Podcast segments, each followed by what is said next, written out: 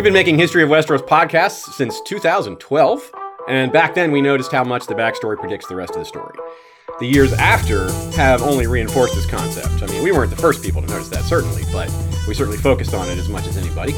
Especially given all the wealth of A Song of Ice and History, A Song of Ice and Fire history that's come out since the early days, there's just so much more to play with. Fire and Blood, The World of Ice and Fire, and others have given extra detail to parallels that already existed too, but maybe ones that weren't as well known. So, in other words, the history books have pointed us to things we could have potentially noticed already. Uh, but now it, things are a little stronger, a little tighter. Uh, for example, though, let me give you an example. The parallels between the young wolf, Robb Stark, and the young dragon, Daeron the First. That's maybe one of the biggest parallels we have. In 2001, when I read the first three books that were out so far, uh, you could say Robb was already dead by then, but let's pretend I read them before. Let's pretend I read them, and you guys all did too, before Storm of Swords. Let's say we were there when Storm of Swords came out. We had all read the first two books.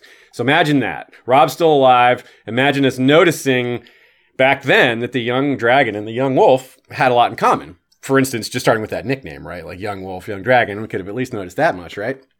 Uh, maybe we would maybe we would have noticed a lot more. Maybe we would have noticed quite a bit. Let me give you some examples of what we could have seen. But before you think we should have noticed more, let's not be too hard on ourselves, because another lesson uh, that we've driven home over the years with our show here is that, uh, and it's one of the main reasons I say Valar reread us, is that George R. R. Martin often likes to reveal the answer before he reveals the riddle.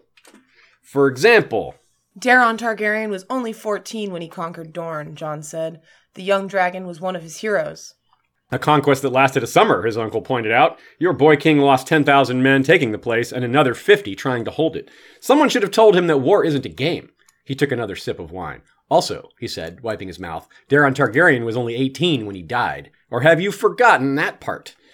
That is a Game of Thrones Jon 1. 1, his first chapter. Uh, we're told he had a series of successful conquests that he couldn't hold, and then he died. It's a pretty basic telling of the story, but that's Robb's arc uh, from a high level. I mean, obviously, it leaves out a lot of detail, a lot of nuance, but that's Robb's arc as a, at a whole, right? From Jon's first chapter. But how are you going to catch that on a, on your first read? In the Jon's first chapter, you hardly even know who Robb is yet. So it's pretty hard to be looking for massive character foreshadowing when you're just getting to know the characters in the first place. It's not necessarily what people expect. So let's imagine this scenario again. We've all been discussing this together. Let's say we had a podcast back then before 2001 and we were digging as deep as we do now back then.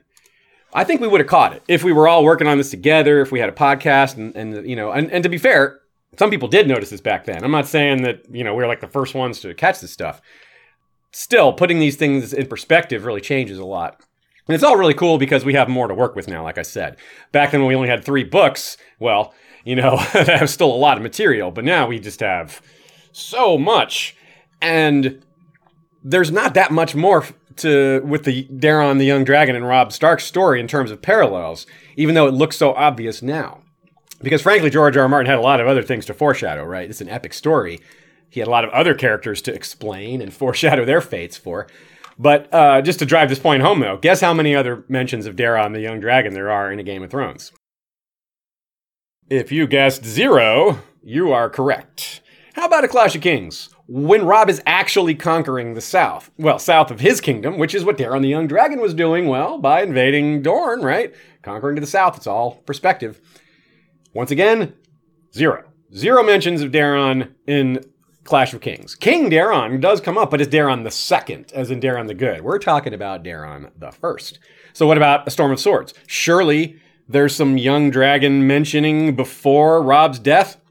No, not really. Uh, there's quite a few mentions of the of uh, the young dragon, but they're after the red wedding. That's right. Zero mentions before the Red Wedding, quite a few after. For example, minor things like Edric Storm boasts to Shireen that his father, Robert Baratheon, won three battles in one day, something that even the young dragon never did. Or more tellingly, Oberyn, relaying the story of the Lord Tyrell who had a hundred red scorpions dropped on his head while in bed. That anecdote includes this line. His death lit a fire that soon swept across Dorne, undoing all the young dragon's victories in a fortnight.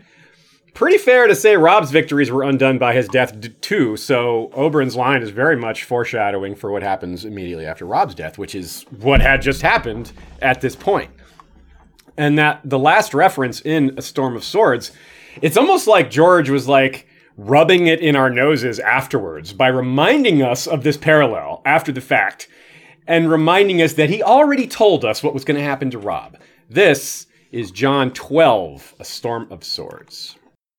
Every morning they had trained together since they were big enough to walk. Snow and Stark, spinning and slashing about the wards of Winterfell, shouting and laughing, sometimes crying when there was no one else to see.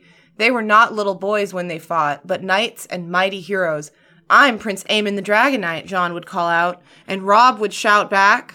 Well, I'm Florian the Fool. Or Robb would say, I'm the young dragon.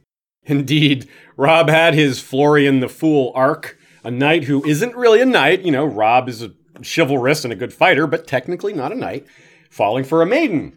Yeah, he had his Jeyne Westerling moment for sure. But of course, he's even more like the young dragon, as we've been saying, who was killed under a peace banner, which is not terribly dissimilar to killing someone at a wedding. And George R. R. Martin literally has him shout there in this in this paragraph, "I'm the young dragon."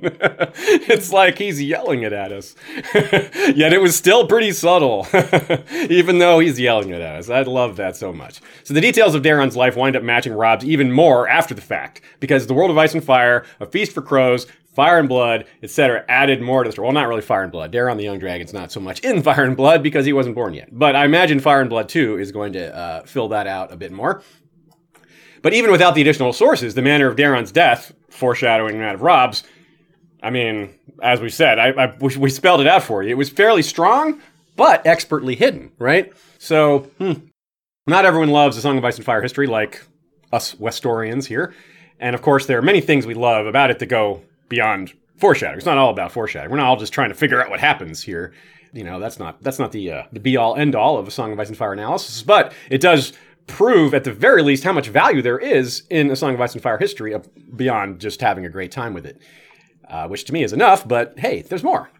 The Young Wolf and the Young Dragon might be a gateway to this concept of parallel lives because the connection is shown to us in so many ways, both before and after the fact. And of course, the obvious naming convention is a, a clear way to, to draw to it. But wow, it does not end there. The Targaryen family tree, for example, is not just a backdrop or a necessary evil of world building.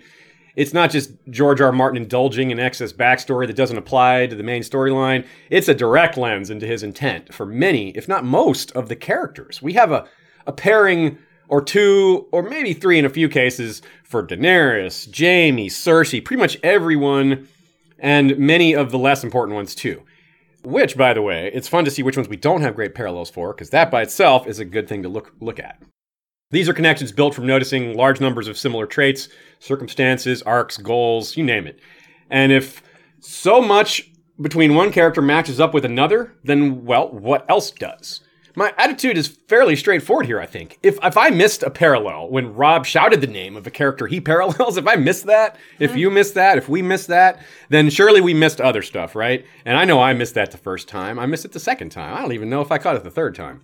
So this motivation is really central here for us these days because George has given us so many of these additional pages of history. And if we realize that the history tells us so much, then these history books, by extension, should tell us a lot and we you guys know that already. But we but this is uh, you know our way of of really digging into the specific part of that. So uh, we're gonna find some more versions of George shouting at us in the maesterly POV structure rather than the uh, POV style. Yeah, so let's get going. But we got a couple super chats here.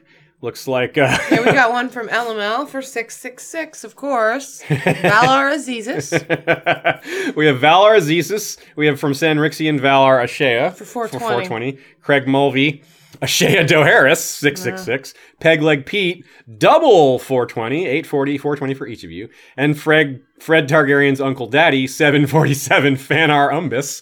and from Matthias C, he didn't attach a note, but then he attached an image of the Necronomicon. oh, cool. A reference perhaps to us finding the Necronomicon on our uh, game stream. Uh-huh. Uh, which, which, by the way, deserves an announcement. We found the Necronomicon in uh, Crusader Kings 2 for Game of Thrones. and then uh, it killed your game. which is kind of did kill our game, not intentionally, but you know that's kind of fitting.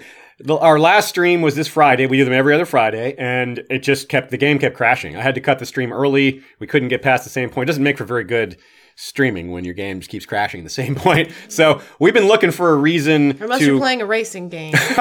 That's pretty normal, yes. So we've been looking for a reason to restart the campaign. You know, it's it's always a, a thing when you're playing that game. You just at some point you want to start over and start a new house. And I'm pushing for you to play a different game for a week or two. Yeah, I'm you thinking about doing that. That's definitely a good idea because uh, the timing of the next update for the game isn't lining up extremely well with when we have our next stream. So we may do a different game at least for a week or two. Yeah, just switch uh, it up. We'll see. Yeah, so we're still working on that. Um, it's not the not not the highest priority, but we will figure it out shortly. Uh, higher priority is um, some of our other episodes that are coming out. We have um, The biggest news. the biggest news, of course, is Blood Raven 3 is is ready. It's out for patrons. Uh, for $5 plus patrons, it will be up as soon as this live stream ends. Within about 15 minutes, we just have to, you know, do the, the clicking and all that to get it up. But it went up for sun on Sunday uh, for $7 plus patrons, and it'll be out for everybody on Sunday, this coming Sunday, which is what day is that? That's uh, the 24th, right?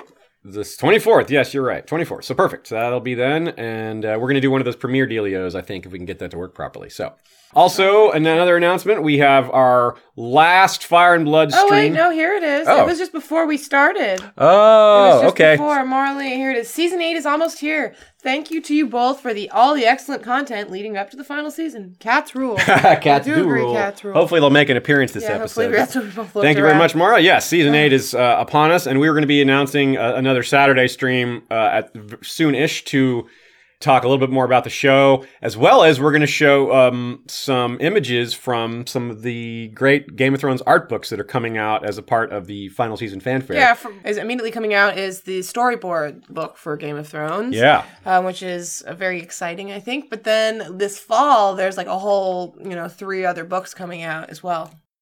That's right. So we're going to be, we have access to some of those. We got some press kits and we'll be sharing uh, some stuff uh, with regard to those and adding some season eight thoughts. So that'll be a Saturday stream and that'll be soon ish. We'll announce that shortly. So again, next week will be our last Fire and Blood stream. That's going to be on the Sea Snake. Um, we've got Until some- after the TV season. Right, until after the TV season, we're going to we're going to revisit. We're not sure what our post season plans are just yet. We'll be figuring that out during the season and uh, let you all know.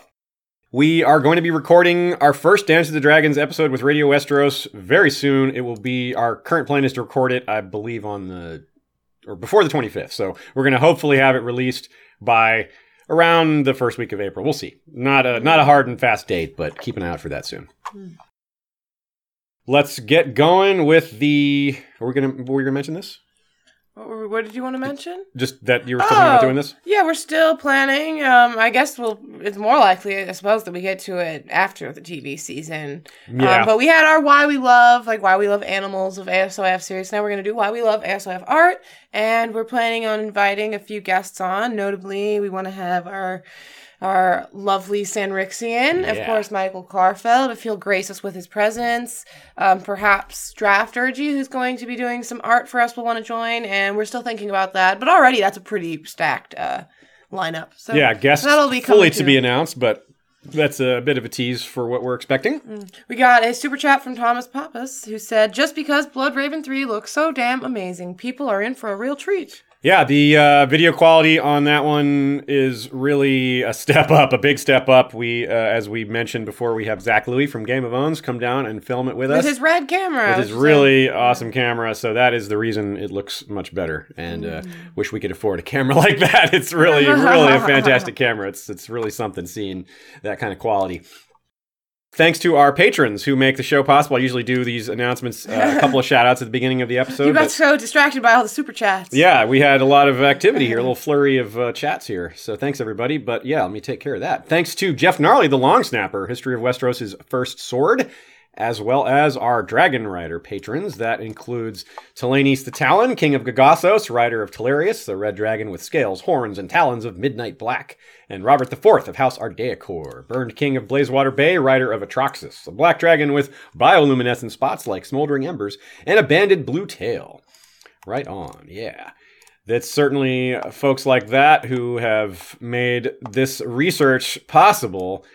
Uh, I, I started making a spreadsheet with all these parallel lives in them to kind of get a sort them a bit and kind of get an idea of how many we have for each character and uh, maybe look for patterns, things like that.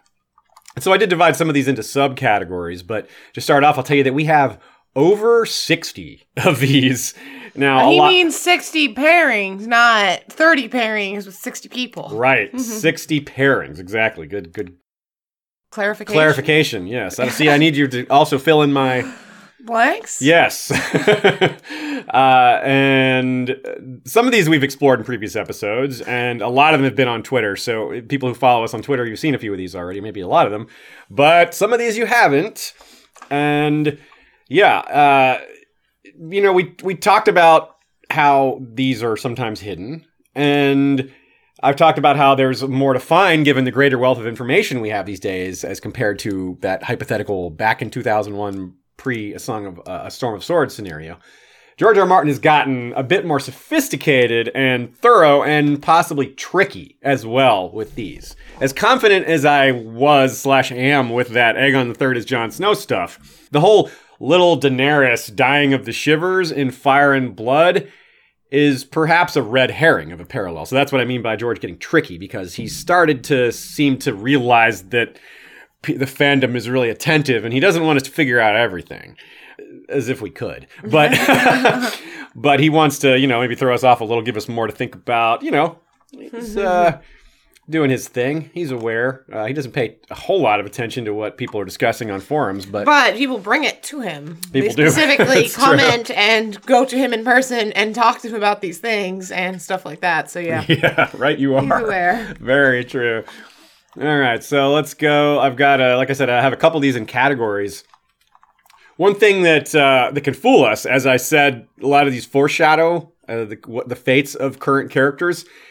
We have to worry about that. We can't, along with the caveat about red herrings, we have to be careful with predicting using the deaths of historical char- figures to line up with the current story characters because every historical character has to have a death because they were in the past. So he has to write a death for them. So that doesn't mean that every single death is going to line up the same Yeah. way. Uh, in fact, most of them probably won't. But it's more like large parts of their lives or character arcs or personality line up. They don't all line up. If they all lined up, well, it wouldn't be that subtle. We would have, you know, these would have would would have been noticed a lot longer ago. They would have been a lot more obvious. So, so there's a couple of these that are more in the fully formed category. We'll start with one that's a little straightforward in my mind. Uh, Daemon Blackfire and Renly Baratheon. Some of these all I'll kind of let you all guess on, but some of the more straightforward ones I'll just throw them out. Mm-hmm. Well, what do the two have in common? On the surface, I think you can see a few things that are similar, maybe a few things that aren't. Honest, obviously, Daemon being a, a, a fantastic warrior isn't wasn't really something about mm-hmm. Renly. Renly wasn't much of a fighter. They both had Targaryen blood, though, but without being actual Targaryen. Daemon clearly more Targaryen than Renly, given both of his parents were Targaryen, but technically, because he was a bastard, he wasn't. And of course, we know that Renly, his grandfather, or grandmother rather, was Targaryen. Both of them were very, very popular, right? Very well liked, and chivalrous, and handsome. And on the same token, they had an older brother, both of mm-hmm. whom were not popular, not so chivalrous, and not so handsome. In the case of Daemon Blackfire, Daeron the Good, who was a good king, but he wasn't super popular with a large swath of the Westerosi population, especially uh, nobility, especially the knightly class, because he made peace with Dorne. And of course, that uh, led to usurping the same brother uh, and take the Iron Throne by force. In the case of Renly, it was during a time of flux right? There was the War of 5 Kings had just begun. Renly recognized how unpopular his brother was. He had the Tyrells backing him, which gave him a huge edge. Meanwhile, Daemon Blackfire was uh, rebelled against a sitting king. He was had been king for a while, so there's a little bit of a difference there. But in both cases, they were killed by their brother, and in both cases, there was some magic rumored to be involved. Bloodraven's arrow rumored to be guided by black magic. Obviously, the Shadow Baby. There's no rumor about black magic there in terms of readers. We know it was black magic. In terms of the story, though, it's just a rumor that there was magic involved, just like it was with Bloodraven. So, right there, there's a lot in common. But again, riddle before the answer. Daemon Blackfire didn't even exist as a character when Renly Baratheon died. So, it wasn't exactly a predictive uh, parallel in this case. It's just a, a straight parallel life. Uh, did we get? Uh, did we have any more chats in there? We did get a super chat from Maura Lee who said, For Shea and your excellent musical theme at the beginning of each video. That Oh. song is by Joey Townsend. Yes, Joey Townsend. Thank you to Joey. Shout out to Joey for his uh, work on the theme song. And yeah, we've had this theme song for like eight years, and it's kind of hard to imagine our show without it. Yeah. it's really just uh, just a, a part of who we are now. Um, so I think that's about it for for Daemon and Renly. There's always little other bits and pieces you can tie together here and there, and that's one of the reasons I like throwing these out because this is such a smart fandom. Some of y'all would probably notice other little things, maybe big things too. He's got one parallel with another Blackfire. What's that? He's Oh, yes. You know. not, Renly not so into women. Just like Daemon the Second. Yeah, that's a good call. That's a very good call. now, uh, unlike Daemon, Renly had no kids, which is more like also more like Daemon the Second, who didn't have kids. Because Daemon Blackfire had seven kids, and that's a big deal. Uh, of course, yeah, Daemon the Second being Daemon's son, not his uh, brother. yeah. But uh, anyway, let's move on to the next one. That's a really fun one. Another kind of straightforward one, I think, is, and one that's kind of, like I said, fully formed. There's no, we might get more detail on it, but it's not predictive because both the characters are dead, is Baelor Breakspear and Rhaegar Targaryen. This is another one that couldn't have been noticed ahead of time because it's one that happened after the fact. Baelor was barely introduced prior to uh, Feast for Crows. It came out during the Hedge Knight and obviously Rhaegar, you know, long dead before the series started. Uh, so not not exactly predictive, but very much parallel. Both characters popular, serious, honest, excellent warrior, gifted warrior, known for it, uh, heir to the throne. Both have that Targaryen Martell connection. It's a little more direct for Baelor because he is half Martell, whereas Rhaegar married a Martell. Uh, both were heir to the throne, like I said, but they were both killed before they could inherit it. So the heir changed underneath them, and the, they were both killed by a man who became king. In Rhaegar's case, well, Robert killed him. That's straightforward enough, right? And in uh, Baelor Breakspear's case, it was his own brother Maekar who killed him, and Maekar eventually became king as well.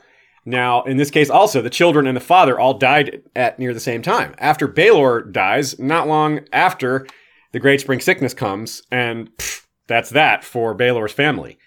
And, of course, right after Rhaegar's death, well, his kids, one of his kids, both of his kids, both of his kids died.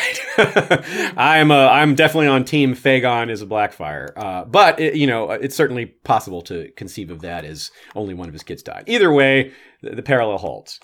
So that's pretty strong, I think, um, but again, not predictive. One more of these kind of fully formed was as an example, and then we'll get into some uh, maybe a little more predictive ones.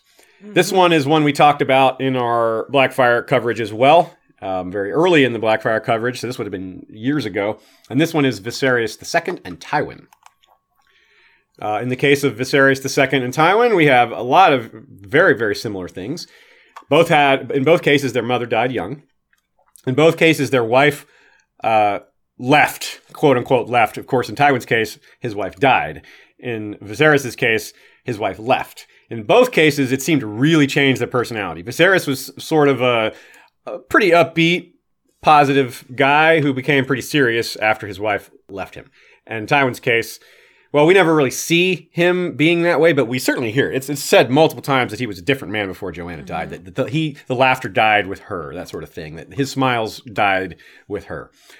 Then we also have uh, three exactly three kids, which is an interesting parallel. Both of them had a prodigy son who joined the King's Guard very young. In Viserys' case, it was his second son, uh, Aemon the Dragon Knight, one of the most famous knights ever.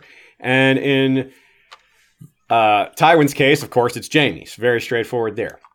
Also, in both cases, the daughter uh, hated the king, or married the king and hated him. in this case, it was Cersei marrying Robert and hated him. Very straightforward there.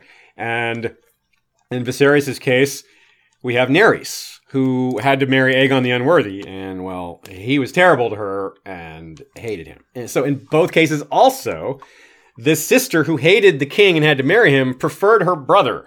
so Naerys preferred Aemon the Dragon Knight, and Cersei preferred Jaime. Eh, boom. Pretty strong. And in both cases, there's rumors they were poisoned. In Viserys' case, there's rumors that Aegon the Unworthy himself poisoned him. And there's rumors that, of course, Tywin was either poisoned by the Red Viper or that his body was kind of manipulated after death. Mm. Neither of those rumors are super solid, but you could definitely see why, because they both had made some enemies. Uh, Viserys from his own son, and Tywin just, well, all over. Tywin mm-hmm. made lots of enemies. so that's pretty straightforward. Okay. Mm-hmm. What what is happening on We've our? We've got a super chat from Maud Mary One. Parallel lives, parallel lines. Brienne and Duncan the Tall. very true. Brienne and Dunk, uh, Brienne and Duncan the Tall are a very strong parallel. I didn't actually prepare that one for today. We'll probably go deeper into that one another one. But yes, absolutely, that is a parallel. George R. R. Martin has sort of let it slip that they're uh, related that Brienne is an ancestor, or rather a descendant of Duncan the Tall. There's a couple of major clues to that. Her carrying his shield uh, is the biggest one, and then a couple pieces of language that relate them, mm-hmm. like the language uh, "thick as a castle wall" is only ever said about her and Small Paul mm-hmm. and Dunk, uh, and that phrase is said about Dunk a lot. So yeah, we'll we'll thicken that parallel up another day. But yes, that's a really good one. Good catch. Glad to see that one mentioned. All right, so let's go to the next category, uh, which are some are actually more so direct that they're mentioned in world right? People could have noticed, uh, for example, the young dragon and the young wolf parallels in yeah. the world. I don't think that's ever stated directly, except Stannis sort of relates the two, if I remember correctly, but no one explicitly says the young dragon sure is a lot like the young wolf, you know. But people straight up call Daenerys Aegon the Conqueror with teats. And that's the mo- maybe the most straightforward parallel there is. She rides a big black dragon just like him. She's getting ready to conquer Westeros. She's got three dragons, kind of like him. I mean, that one's just right there. That was so. So it's mentioned in the story. We hardly even need to go deeper with that one because it is part of the storyline. Yeah, it is extremely overt. But I mean, in terms of like the young wolf versus the young dragon, or you know, like compared, I do feel like some historian at some point in world, like we don't we won't see it, but they're reading about it and they're like, huh, they're very similar. Their titles are, you know. That's I, a good point. Like someone would notice. Yeah, we think about in the in-world maesters like 10 or 20 years later after yeah. a Song of Fire, you know, if there's just yeah. still a citadel and the ability for people to write. you know, it's, it's, not just that, the world isn't just that messed up. Yeah. Someone could sit down, yeah, maybe maybe Sam or some of his, Sam starts a new citadel, the Samadol. the citadel, this, yeah. Yes. Hmm. The high, the, the Sam Tower? Yeah, the Sam Tower. Another one that's kind of, that's almost mentioned directly in World it's basically is mentioned directly in world. It kind of depends on how you look at whether it's technically mentioned as a direct parallel or not. Is Theon and Torgon the Latecomer. Because Torgon the Latecomer's story is mentioned eh, directly in reference to the King's Moot, and it's explicitly stated that his story matches Theon's. Maybe not, not, maybe not completely explicitly, but very unsubtly. In both cases, they're the son of a king Theon and Torgon. And they have a similar name. Torgon is named Torgon the Latecomer, but his actual name is Torgon Greyiron. So Greyiron and Greyjoy. Mm. There you go. All brothers killed. but not by him. Theon's brothers were killed elsewhere, and in Torgon's case, also true. Torgon missed the King's Moot. He wasn't there. He was off reaving like a good Ironborn should be, right? And when he came back, he found out that they had a King's Moot without him, and the guy who won killed off his brothers. So he had also made himself very uh, unpopular in, the, in that time. Uh, he earned the nickname Bad Brother, and Torgon was able to overthrow him. So this is very much foreshadowing Theon uh, with with help, most certainly, overthrowing Euron, or at least taking his place at the Iron Islands after something else kills Euron, you know, somewhere else. It doesn't have to be Theon who kills Euron.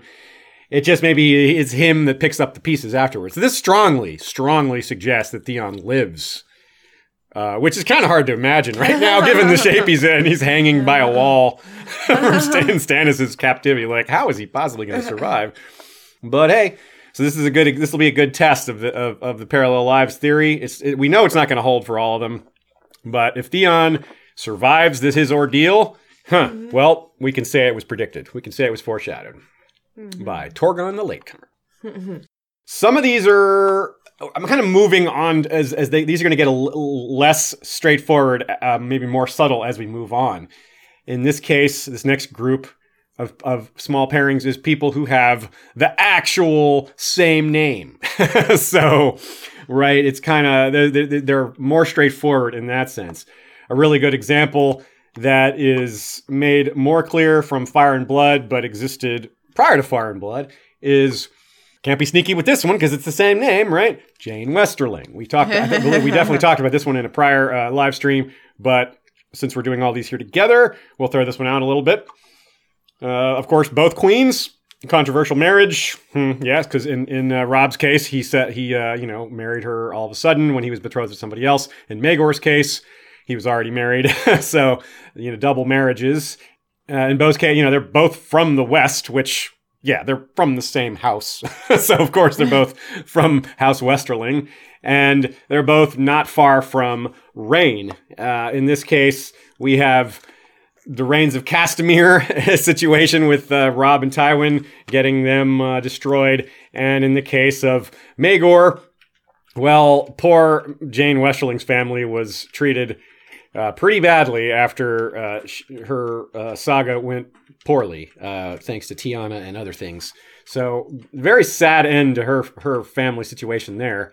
but they, of course, survived also, in both cases, both of these characters very specifically uh, had been drugged against their will to abort any chance of them having a, a, baby, to keep them from having a child. And in both cases, they were told it was fertility. Very specific. Very specific. in Jeyne Westerling's case, uh, Jeyne Westerling's case, which one? Which Jeyne? Which one? In Yeah. the first Jeyne Westerling's case, we're told that she may have you know, realized that this was a fertility, a, a abortificant that she's had no reason to trust Tyanna, but that's a rumor. In Jeyne Westerling, Robb's case, we know that she never figured it out. Well, she did figure it out after the fact. After Robb was killed, she all realizes it all now. And oh man, does she hate her mother for it? Uh, that's that's traumatic, no doubt. So both of these stories kind of end in tragedy. Although I guess Jeyne Westerling, the current, is not te- her story's not technically over. She's still alive, though she is not pregnant with Robb's child. That we can be sure of. Okay, the next one. Another one with the same name that's a bit sneakier because they're not the same species. Oh, sneaky, sneaky. If you've heard our Nymeria of the Rhoynar series, then you may know this one. Nymeria has a lot in common with Nymeria. The wolf, yeah.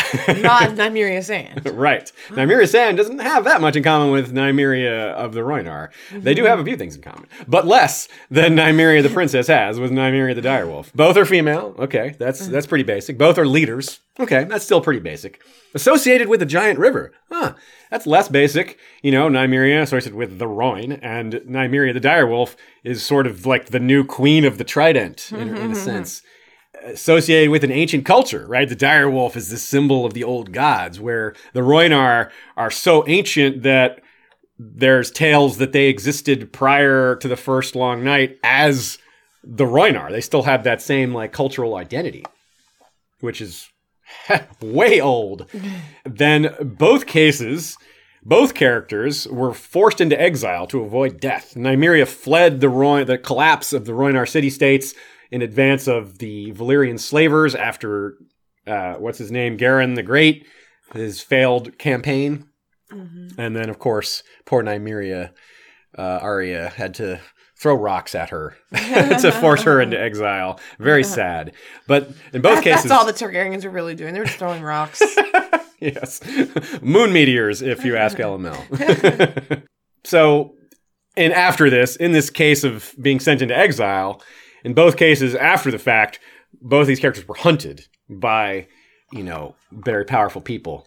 Um, by not Targaryens in the case of Nymeria the Wolf, but descendants of Targaryens, right? The sort of, it's really more of the Lannisters that were doing that, but they were married to the Baratheons who were descendants of the Targaryens. Anyway, hunting, both of them being hunted is the, the, the, the parallel here. And in both cases, they went from kind of a fragile but strong-willed character that was exiled in a refugee status to, and, and ended up gathering a whole bunch of followers into this large kind of army. Nymeria the direwolf has a big old group of direwolves that oh, George R. R. Martin has. Wolves. Yeah, well, not sorry, not wolves. You're right. Just regular wolves. She's the only direwolf in that group. Come to find out that most of them are women, all the wolves, and they're gonna immigrate and marry in with some other wolves. Well, really? You know, really complete the parallel.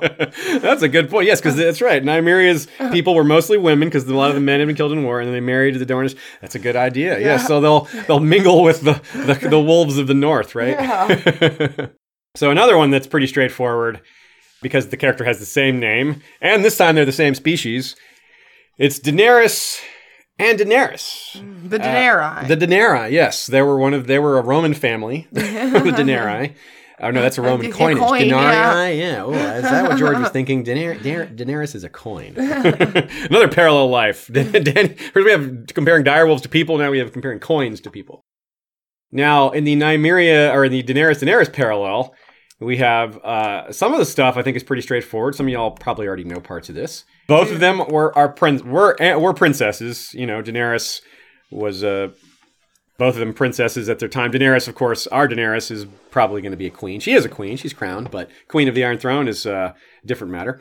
But in both cases, they were their life began by being given in marriage to a foreign kingdom by their brother. Not just the, the specifics line up, not just the marriage, not just to a foreign kingdom, but the brother was the one making this decision.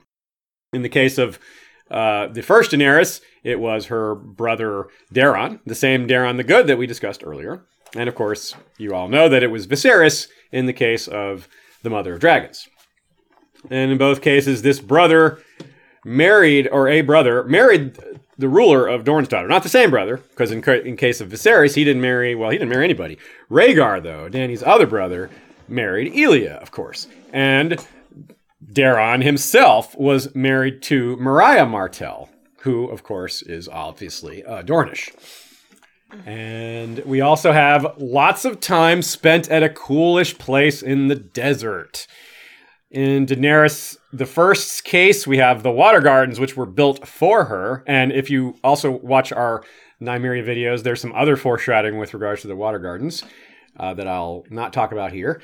Uh, just tease that. And the water gardens, let's just say that I'm not, I don't feel great about the fate of the water gardens. Let's just say that. And in both cases, they show concern for common born children. The first Daenerys allowed young people of common birth to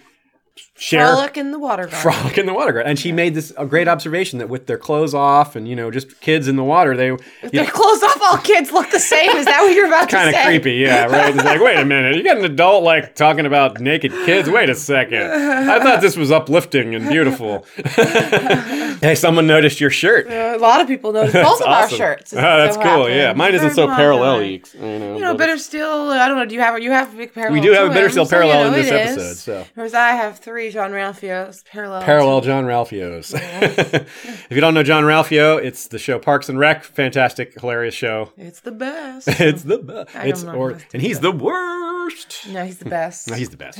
but he calls himself the worst in the show. Inside joke for that show. Well, right. Mona Lisa Saperstein, his twin sister, the worst. To be clear, Aziz, That's right. because she's the worst. And Okay, they are the child of Henry Winkler. Yes. this is now a show about Parks and Recreation. oh, but only Jean-Ralphio. Yeah. okay, moving on. So that's Danny and Danny. So keep an eye out for more Danny and Danny parallels moving forward because, of course, Danny, a lot more story for her to come. We'll have to wait and see. Now, here's one that comes to us from our Hand of the Queen, Stephen mm-hmm. Stark. During our Twitteros uh, making of these parallel tweets, uh, which are usually presented as trivia, he noticed some parallels in the Hedge Knight between two characters that have the same first name. They're not the same whole name like some of these others Humfrey Beesbury and Humfrey Hardyng. Jousted against their brothers in law at during the, uh, the tourney at uh, Ashford Meadow. Both died in trial by combat almost 100 years ago. They died in the same trial by combat. A relative in the current timeline married a Frey, which is that's a really cool catch. We have Humfrey Hardyng and we have a Beesbury and a Hardyng marrying Freys. Of course, lots of people married Freys in the current timeline, more than any other house probably. But still, that's cool and very subtle. Good catch by Stephen there. Both of them fought beside a future heir to the throne. That's right. And both stood against a future king. Uh, in the case of uh, because Maekar and uh, or sorry, sorry, Maekar and um, which was the other king start standing against them? Uh, would that have been um, Egg? Of course. Is that Egg? Am I getting that wrong? Anyway, you guys will correct me uh, on that one. So good job, Stephen Stark, on that one. That one I think uh, fooled a lot of people because it's really tricky. Like Humfrey, most of these are a fam- I have them in the spreadsheet listed as a familiar character and a less familiar character. And usually the familiar character is a current storyline figure and the other, the less familiar, is a historical figure. In this case, they're both obscure historical figures. So that's really cool. Uh, and it's also a segue into our next section, which is all current character, no historical. So they're characters that parallel each other in the current storyline without a historical uh, example. One of the most straightforward ones, I think, is Jon Snow and Ned Stark. I hardly even need to describe it. They're both they have similar personality. They take their duty very seriously. They have some shenanigans with switching a baby or hiding the identity of a baby, right? Monster and uh, and Jon himself, right?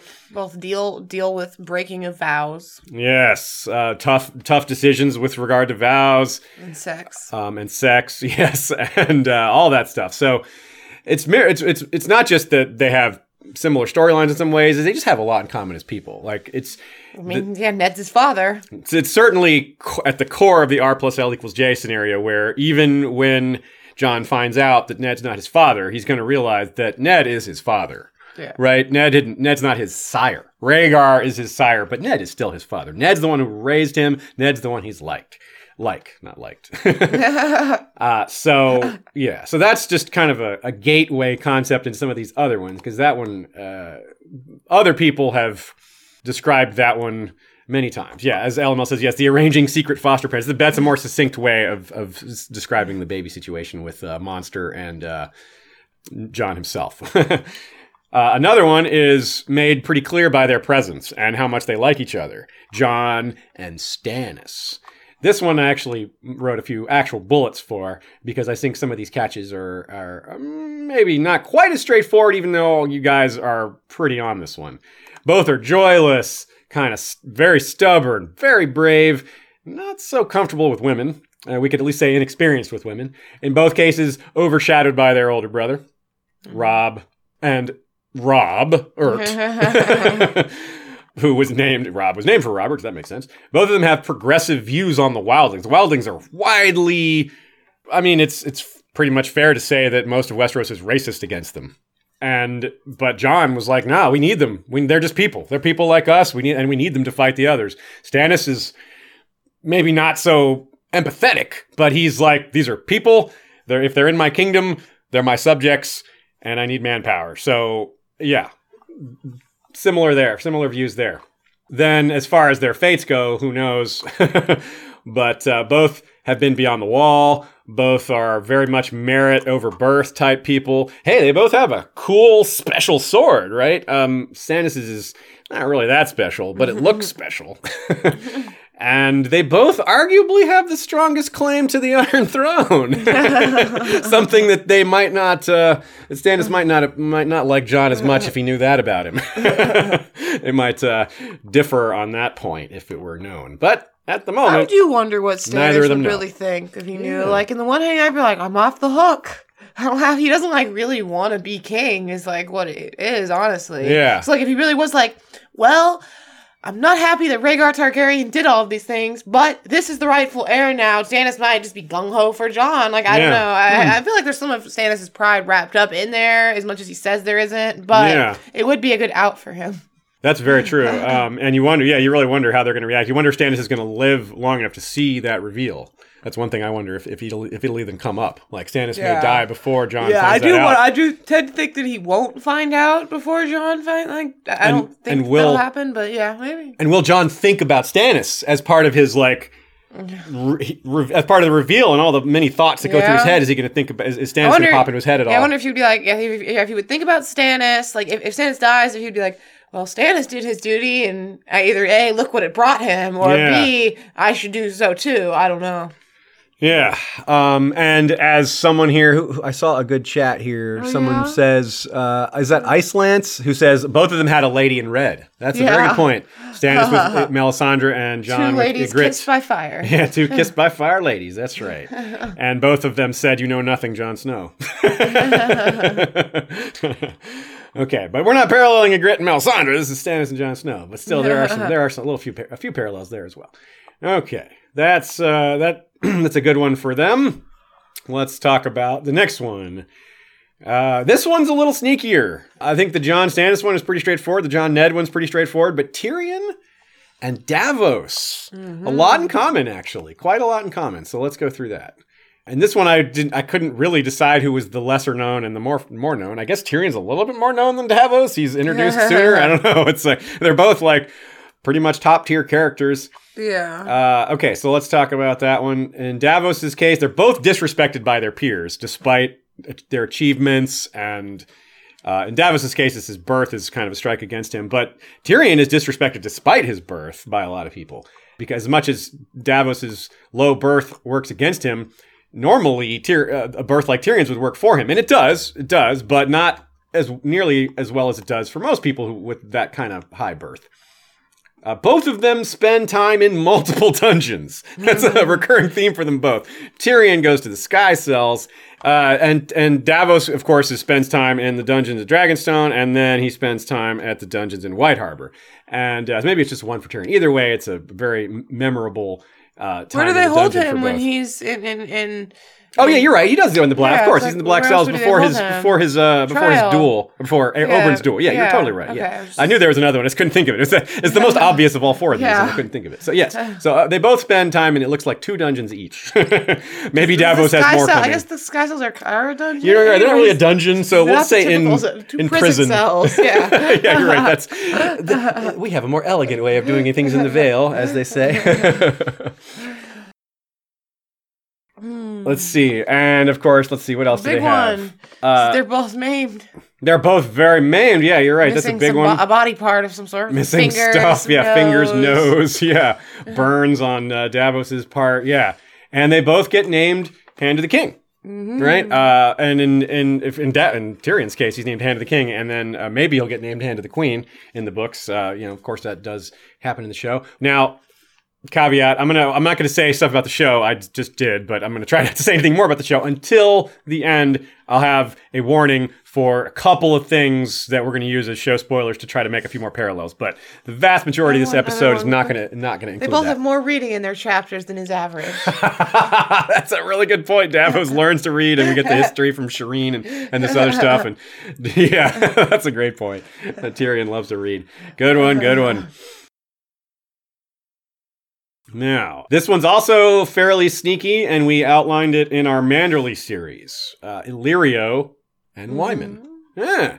And it goes beyond their size, but of course, that's a good part of it. Now, this one's kind of fun for me in a different way. Because as y'all know, a lot of these I write as tweets. I make them kind of like trivia.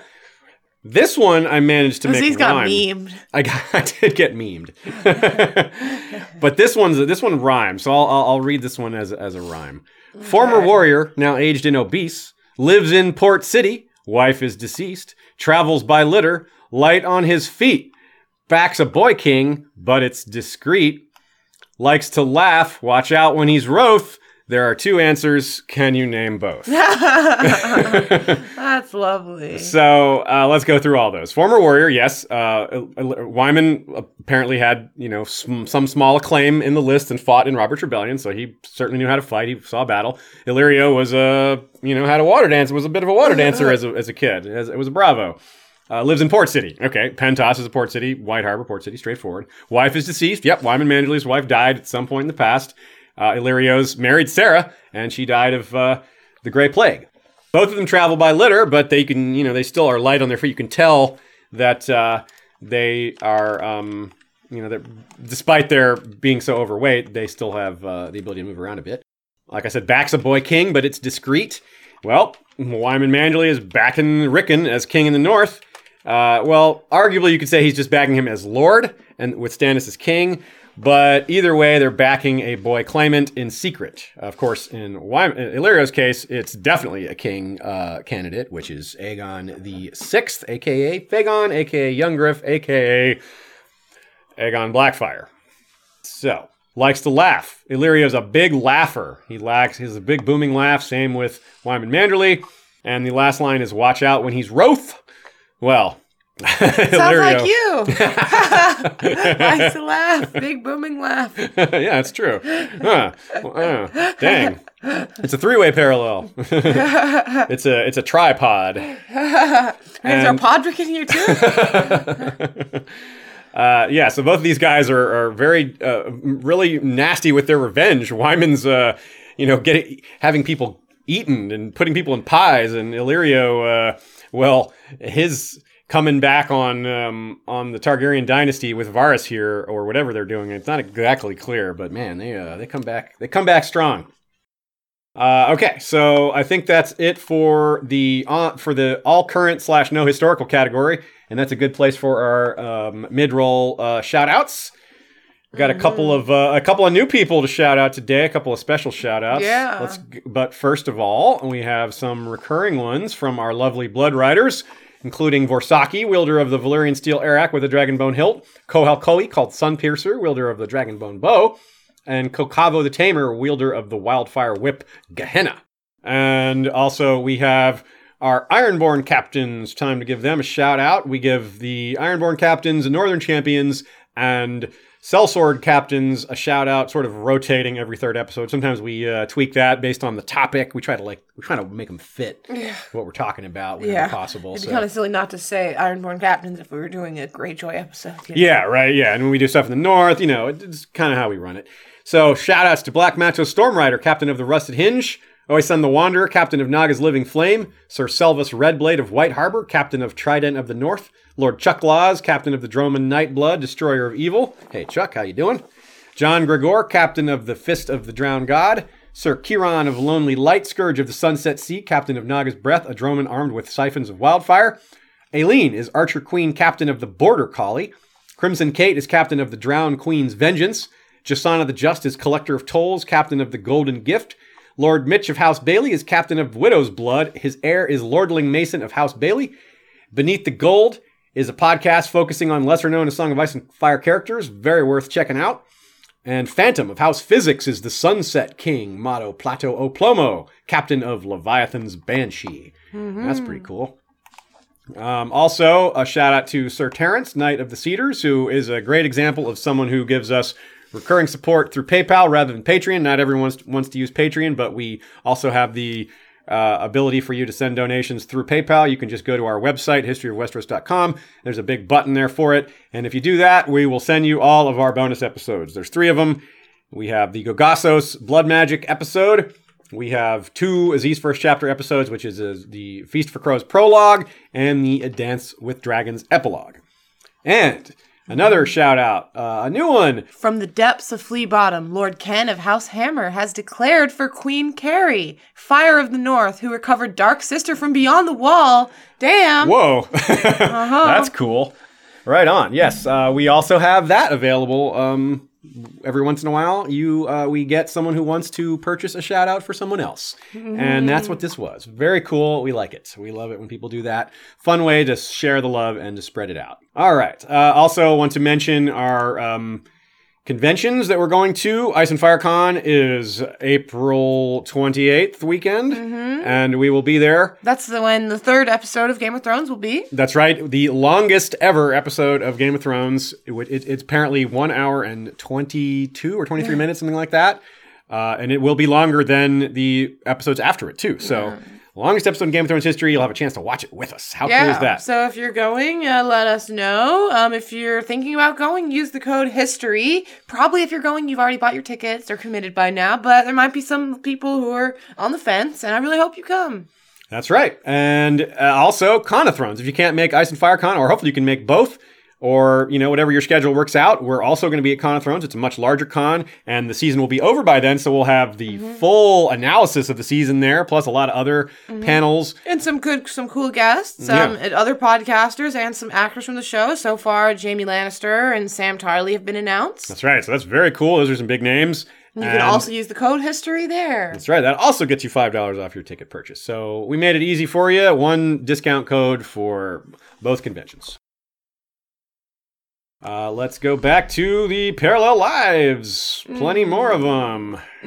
Um, yes, I would like to make one quick mention Okay. because I am so excited that if you are buying things from us through Amazon and you read the Expanse book, well, the new one comes out in just five days, and both of us are ecstatic, and you should use our links to buy it for yourself and continue on the journey with us. Heck yeah. Tiamat's Wrath is the name of the eighth Yeah, expanse it's eight, book. the eighth book out of nine. We're so close to the Yeah. end. Anyways, I just had to. I'm just, I'm just very excited, and also wanted to make sure everyone knows. Yeah. if you're thinking about reading The Expanse, it's about that time. It is about that time if you want to like theorize and have fun enjoying the process of it, of the final there's book. eight, yeah. Mm-hmm. book eight of nine are out, so you should you should go ahead. And just as an aside, my favorite book of the Expanse series was book three until book seven. Book seven took the top spot away, so Expanse is great. I hope y'all check it out and hope y'all like it. Both books and show. Yeah.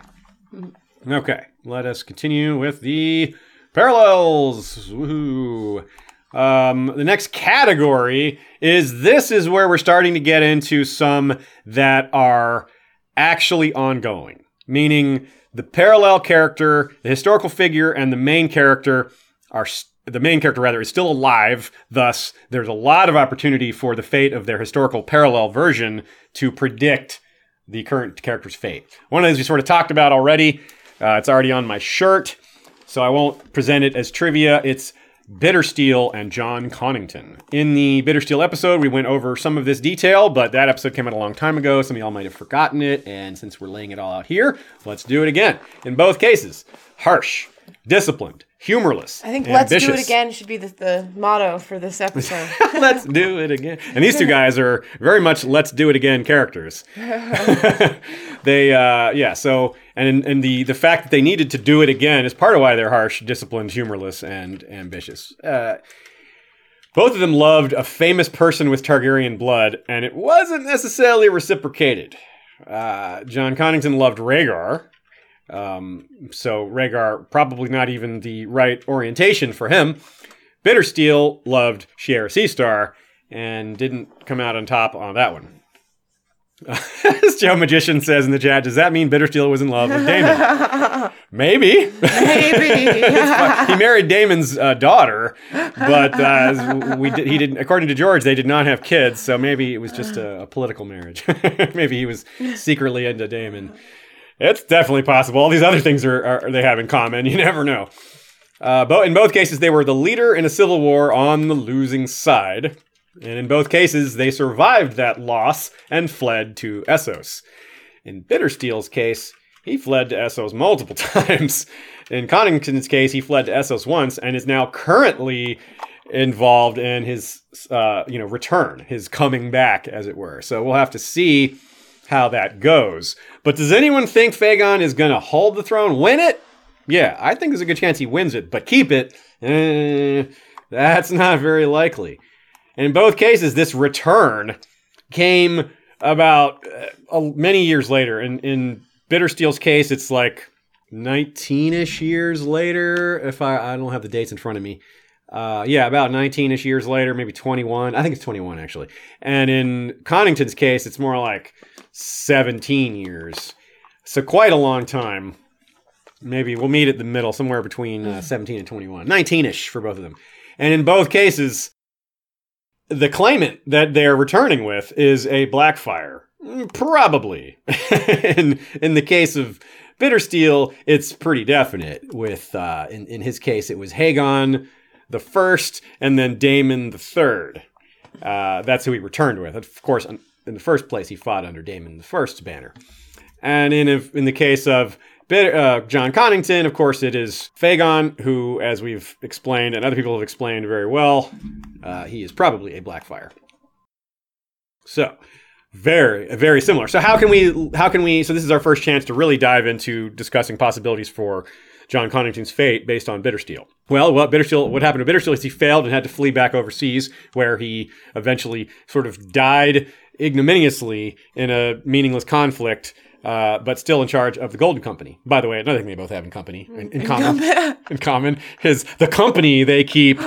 it's very golden in both cases, and uh, I, Bittersteel didn't you know catch grayscale, so I don't yeah. think that their death is going to be that similar, and I don't think that Jon Connington is going to escape back to Essos to slowly die of grayscale. But he might. He might go back to you know maybe he ends up on the Bridge of Dream with the other Stone Men, which would be mm, that's interesting. That would be uh, that would that would be the closest I could see it happening. I, I guess you're right that he doesn't have to die if he goes to live with them. But I do think it's more likely he just dies. Yeah. Know, alongside Faegon or something yeah. like that. You know, maybe he blows up the wildfire. Maybe he gets blowed up. Maybe. Yeah. Maybe. yeah. Yeah. It's true. We do have that coming. So yeah.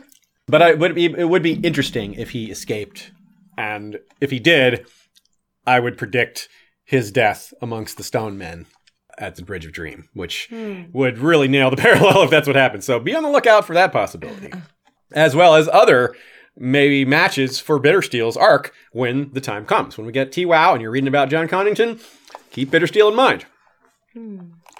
All right. Next one. This one I will present as trivia, so I'll give you guys a chance to guess. Mm-hmm. The the character, the familiar character is Bran. So who is Bran lining up with? These are the traits of Bran I want you to keep in mind. The fact that he's physically weak but mentally strong. The fact that his older brother was crowned, attacked south, and got killed. Huge responsibilities at a young age. Bran, of course, is a boy dubbed Last Greenseer, and uh, yeah, it's uh, that's pretty huge responsibilities. Has visions. Bran, of course, has visions, prophecies, all that stuff. Long trek through extreme conditions. That's well known, right? Bran goes through the north. Uh, beyond the wall gets even worse. He's he's faced with starvation, uh, and that is the next parallel: long stretches without eating. Hmm, long stretches without eating, you say? and unable slash unwilling to procreate. Bran probably can't. Um, so it is our parallel character. Uh, in his case, it's maybe more of an unwillingness, but in both cases, there's no procreation happening. And they both have an alliterative nickname. So think of Bran the Broken. Let's see in the chat if anyone's pointing no it yet. They are on a delay, so we need to give yeah, we'll give minute. them a few seconds here. Some some off-topic discussion while they think about that. You know, I see some one person mentioned Sweet Robin. Sweet Robin definitely has some brand parallels. Definitely, that's a good catch, but this is not who we have in mind. And I also he's not a historical. Someone character. got it. Carson Page was the first one to get it. I won't say it out loud. I'll give more people to type it. Cool. So we but... got one person that got it. Yes, there's a, a couple people got it now. Okay, so it's okay. Baelor the Blessed. Yes, Baelor the Blessed was also physically weak but mentally strong. He had an extreme mental toughness but his frequent fastings, which of course is the long time without food, and his trek through the desert m- messed up his already not great health uh, permanently. Uh, of course, the visions part is pretty huge, pretty straightforward comparison. The types of visions are very different. Baelor, are his visions may may have been the product of deprivation, whereas Bran's are well, that's the three-eyed crow's business. uh, we also have the Like I said, the long trek through extreme conditions part, we talked about Bran's. Baelor walked the bone way, all the way, walked from King's Landing to Sunspear. I mean, you walk through the desert, you walk through the bone way. That is nasty. That is rough. And the, of course, he was unwilling to uh, procreate. Um, and given all the damage his body took and all the harshness he went through, he may have been unwilling. I mean, un- unable. It may not have even been possible. Uh, and and the alliterative nickname, of course, Baelor the befuddled slash Baelor the blessed, B the Bee, Bran the broken, Bran the boy, etc. So, as far as predicting, uh, Baelor died fasting after he heard about the birth of after Daemon Blackfyre was born, uh, because he was ashamed of his sister having a kid out of wedlock. Blah blah blah. The guy just Yeah. silly man. I like. There's a theory um, from Amanda Crowfoot's daughter that Baelor was having real visions, like he was seeing. You know, some of his visions were actually uh, predictive, and um, that's a, a worth considering for sure. But I'm not sure that Bran is gonna starve to death. you Yeah, I know, that doesn't seem very starving to death. likely. I don't know. He's got plenty of Jojen still. you creepy. Yeah, I don't think uh, Baelor ate any of any people at all. He hardly ate food at all. He didn't even eat meat. I don't think he was like bread, a bread and water guy. LML says Baelor rescuing Aemon the Dragon Knight might parallel Bran helping to resurrect Jon, or just helping Jon, I guess. That's a good one. Yeah, that's a good point. Yeah, we wonder about Jon's uh, resurrection, how that's going to go down, and yeah, and obviously, Jon is someone that we do parallel to in the Dragon Knight, though we didn't go through that one as one of ours today. Nope, that is one we'll talk. We have a, a different Jon, a different parallel to Aemon the Dragon Knight. We'll get to a bit later. So yeah, that's uh, that's pretty cool. I like that. Good one, LML. Some people say, yeah, of course he's stuck in the green dream. You know, he's stuck in the tree. Is he still going to be eating? Is he be nourished by the tree?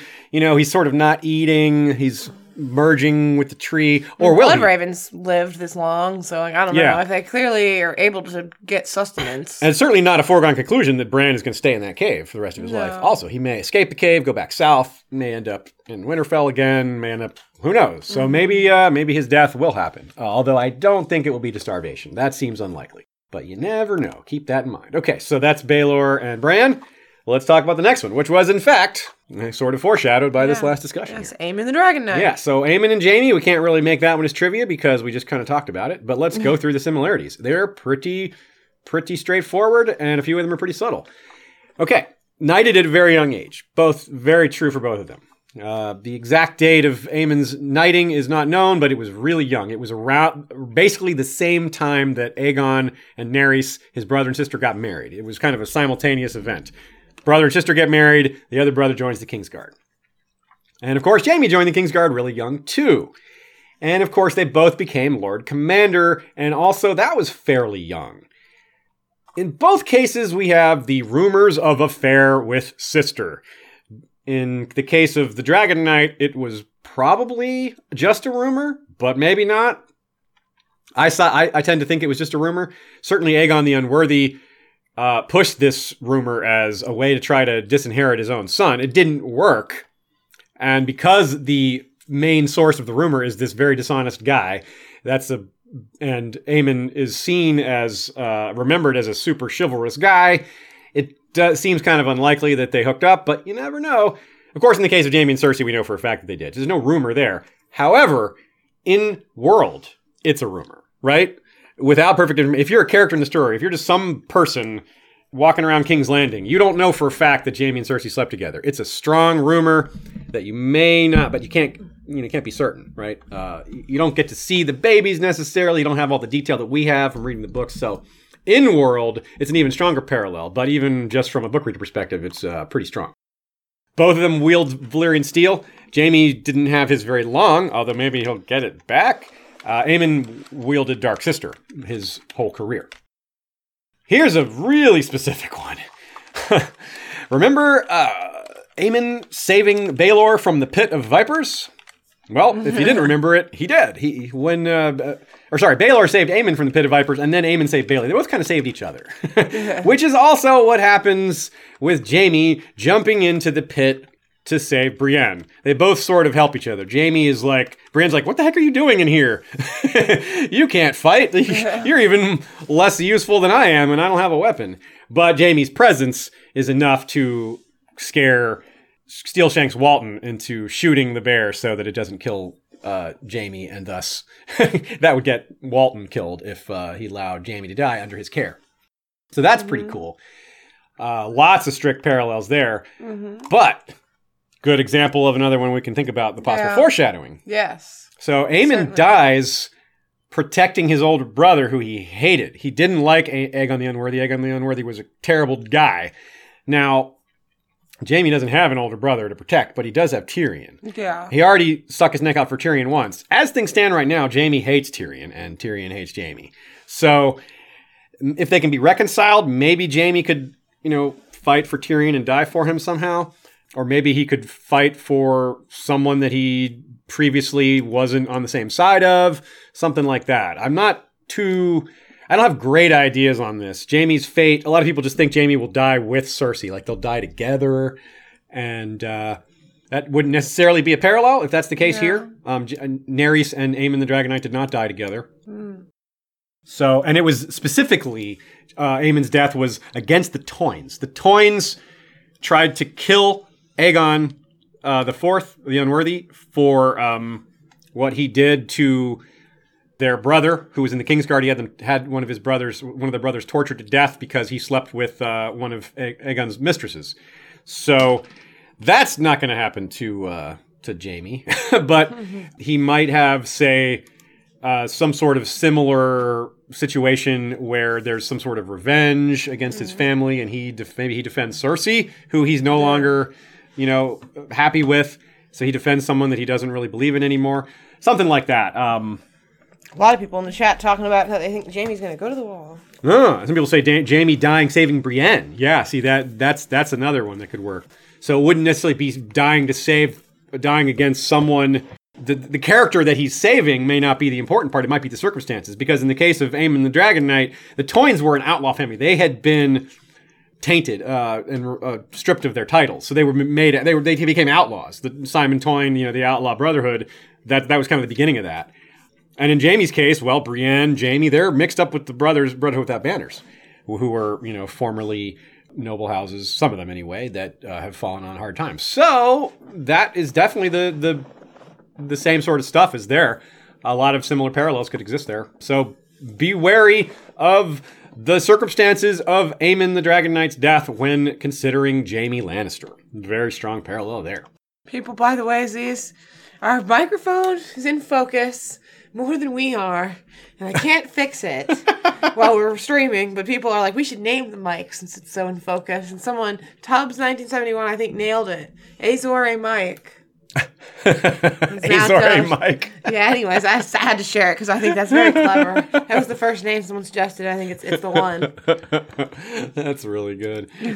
Preston Cox says, "So many oaths, they make you swear and swear." That's a that's a very on point uh, quote because yeah, Jaime's mm, vows, you know, got him into trouble. He was a little cynical about it. It's always possible, by the way. Aemon the Dragon Knight is remembered as this super chivalrous guy, and he probably was. But it, it pays to remember that history is written by the winners, and the Targaryens have been the winners for a long time. And maybe some of Aemon maybe Aemon and Jaime would seem a little more similar in history if you looked at them much later. Probably not because Jaime's the Kingslayer, and there's really no way around that uh, if you don't know the guy as the Kingslayer killed the king. but maybe he'll be redeemed. Maybe the realm will see, oh, Wildfire, Aerys. Yeah, probably not because people are so strict about that sort of stuff. But there's a chance he gets redeemed. There's a chance. I think what's important is that he gets redeemed for himself. Yeah. You know, in his own perspective, that he feels redeemed Yeah. rather than the realm, you know, perceiving him differently. And uh, of course, we have, um, as Patrick Doherty points out, Wenda the White Fawn, aka Sep who might be Septa Lemore, brings down Jaime for Simon Toyne. Interesting. Ah, that's a cool theory. Yeah, of course, Jaime also fought uh, against the Brotherhood, uh, the Kingswood Brotherhood, which had um, Simon Toyne during his squiring years, too. So, uh, yeah, we have Aemon fighting the Toynes, and we have Jaime fighting the Toynes. Pretty cool. All right, let's move on. Got a couple here. Let's talk about. Here's a really, really big one that I think is has a huge potential for predictiveness. Actually, I'm going to start with a smaller version of the same character. We have Barristan Selmy. In it's it's mentioned that he has some things in common with R- Redwine, and well, he actually has quite a few things in common with Ryam Redwine. And it's one of my few disappointments with Fire and Blood that we didn't get more about Ryam Redwine. He was mentioned, but um, one of the things about him was he became Hand. Yeah. He was a very lauded figure before Fire and Blood. Yeah, so it's kind of strange that his yeah, yeah, there wasn't much about him. Uh, but he but it's mentioned that he wasn't very good as Hand. He was an gr- excellent warrior and a fantastic Lord Commander, but when he was named Hand, he was kind of a disaster. I wouldn't say Barristan Selmy is a disaster as Hand to the Queen and Meereen, but he's definitely out of his depth. He doesn't know what he's doing. He's very uncomfortable, and you could see that maybe some of these decisions will blow up in his face. We don't know yet. It hasn't been enough time for us to see if his decisions will go badly. But a lot of people have theorized that they're going to, and I agree with that. I do think that it's not going to go well for Barristan. But the parallel to them being considered the greatest knight of their generation is super straightforward there, and the fact that they both became hand late, and the fact that they were the lord, you know, a lord commander and a famous warrior before that. Also, a little just just for fun, Ryam Redwine's sigil def- depicts food, and so does Barristan Selmy's. That's uh, Grapes and wheat, right? grapes and wheat. That's right. Uh, beer and wine. yeah, beer and wine. red wine and sell me. I don't know. Yeah, I guess that's what they would call their beer. Sell me beer. Yes. But the one that I think is really predictive because Ryam's detail we didn't we didn't hear why Ryam was a bad hand. He just was a bad hand. It wasn't specified why. Okay, so but here's the one that I think is a really really straightforward or not straightforward, but really strong and predictive. All right, so who else does this matter? We'll do this one sort of trivia style as well. Okay, so who else is a tournament champion, a knight of the marches, famed for beating a dragon of the Stepstones? In this case, Barristan Selmy beat Maelys the Monstrous, a dragon of the Stepstones, we call him. Disobeyed, or at least didn't enforce the king's final will, as in Selmy was aghast that Cersei tore up Robert's will, but he didn't do anything about it, not right away. Certainly nothing direct. He removed a certain counselor from the Queen's uh, small council for treason. Well, that was Jorah, of course, and uh, lost a civil war. Barristan Selmy was was on the losing side. Now, in fact, there's some either even tighter parallels here. This character that we're that we're thinking of also was named Lord Commander eventually. Someone got it. Someone already got it. Cool. Named Lord Commander was even knighted at or named to the Kingsguard at the same age, which is 21. And this guy was kind of unstoppable in battle. And indeed, a couple people have named it. Uh, at least one person has. Good job, Yes. Aja the Third. Yes. The parallel is Criston Cole. That's right. Let's review that. Tournament champion. Yes, Criston Cole was a famous tournament champion early in his career, beating such outstanding figures as Daemon himself, Daemon Targaryen, the Rogue Prince, and uh, Breakbones, who he, he broke several of his bones. That's where he got that nickname, Broken Bones. Criston Cole is from a house on the on the Dornish marches, and so is Barristan Selmy. And the marches are kind of their own culture, very uh, very warlike, martial, uh, long history of fighting the Dornish. The dragon of the Stepstones that Criston Cole beat was Daemon Targaryen. He's the dragon of the Stepstones who was king of the Stepstones for a little while, and he, as I said, beat him in, a, in the finals of a duel that seemed a bit like there may have been a little grudge match there because Criston wielded a war uh, a Morning Star, which is nothing too strange about that. But it's said that Daemon was wielding Dark Sister, which is pretty odd for a tournament. Usually, you fight with blunted weapons, and uh, well, Valyrian Steel is the opposite of blunted weapon. So that's uh, I would like to know more about that anecdote. Why were they fighting with uh, with, with that? Um, in the case of disobeying the king's final will, well, that's straightforward. Viserys I said Rhaenyra should inherit, but Criston Cole was like, "Nah, dog, we're going with Aegon." Uh, removed Queen's counselor for treason. Jorah, I said for Barristan. Well, Criston Cole killed poor uh, Beesbury there. Waspish Lyman Beesbury. Uh, we also have this closeness with the queen, young uh, at an early age. Criston Cole had this sort of uh, relationship, this sort of un, uh, undefined, maybe sexual, maybe not relationship with uh, with Rhaenyra before they had a falling out. And that's the part that I want to really want to focus on because there's a lot of theories out there that Barristan Selmy is one day gonna flip to young Griff, to Faegon, because he thinks of him, if he believes the lie that he's Rhaegar's son, or uh, believes the truth that he's Rhaegar's Yeah. son, if that's the case, then It's not the case. yeah, he'll struggle necessarily uh, with who he's supporting. He's grown to like Dany, I think, but if he maybe thinks she's dead, or if Or he thinks alarmed that by her behavior. yeah, if he's alarmed by her behavior or something, who knows? Just he just wrestles with it and decides that Aegon is the true heir, then he may switch sides. And that is so that would be that would fit what Criston Cole did because Criston Cole was the number one backer of Rhaenyra. He wore her favor. He was like her personal bodyguard for a long time until something happened. Uh, either he was just you know turned off by her behavior or she was turned off by his. I tend to believe Mushroom's account where it was her that approached him, Yeah. but it's hard to be sure Yeah. Which at least fits with the kind of person Barristan is. You know, the whole Yeah. like I I'm super chivalrous. I Yeah. you know Barristan's never even been with a woman. Yeah, it's more of the Arianne Martell, Arys Oakheart type dynamic. yes. Um, that chapter's called the Queen Maker. Yeah. You know? and Arashoka thinks about these these Criston Cole, um, but that's in a feast for crows before Barristan is really. Is is before Barristan ever becomes Hand of the Queen, and before all this other stuff. So it's again George giving us the answer before the riddle. Yeah. So I think this is potentially one of the most predictive because I do think that there's a very good chance Barristan will, will flip to Faegon and then he, if we think about what happened to Criston Cole, he splits with Aemond, right? He splits with Aemond's dragon and takes his army south through the Riverlands.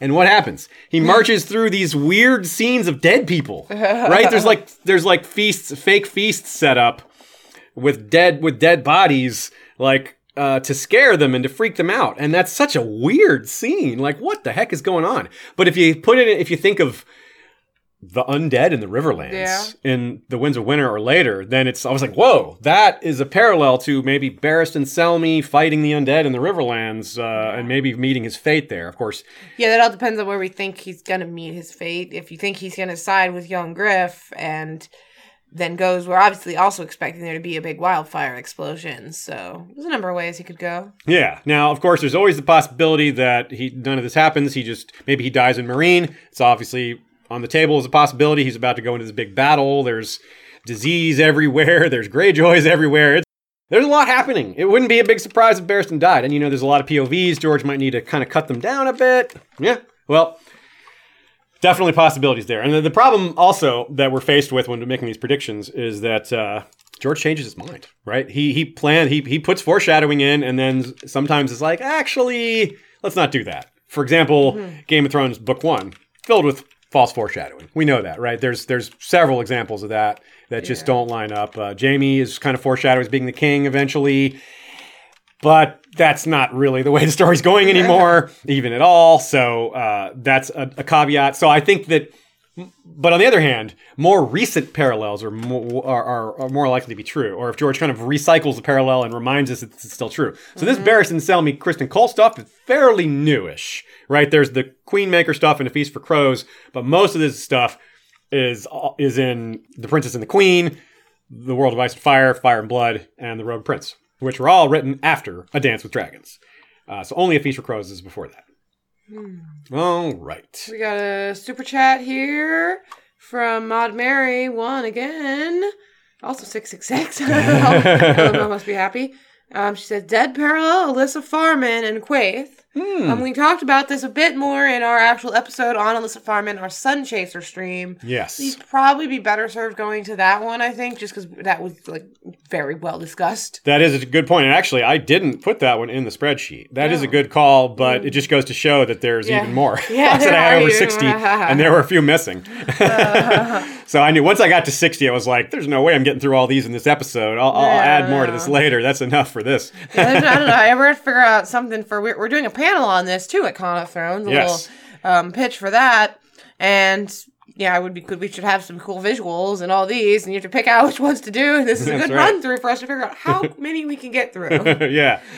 Uh, okay, let's do a few more. Here's a fun one. A little Lord Commander parallel. Jeor Mormont. Now, Jeor Mormont's a cool character, and people love to talk about the parallel of a Mormont being a mentoring figure to the two potentially most main characters. If you want to say Jon and Dany are the most main characters, I won't argue with you. I won't necessarily agree, but I think that's a totally valid opinion. And they're both tutored by a Mormont. That's pretty, you know, that's Jorah and Jeor. That's uh, that matters. but Jeor himself doesn't have a whole lot of parallels to other characters besides some of this that particular parallel. But one that he does have is pretty cool. And uh, well, let's just go into it. Both of these characters were lords and then lord commanders. Both of them owned Valyrian steel on the wall. You have Valerian. Yeah, I have this spelled with a U in there. How'd that U get in there? Uh, went ranging after the age of roughly 69 and did not return. Uh, last person to speak with him is close to Jon Snow.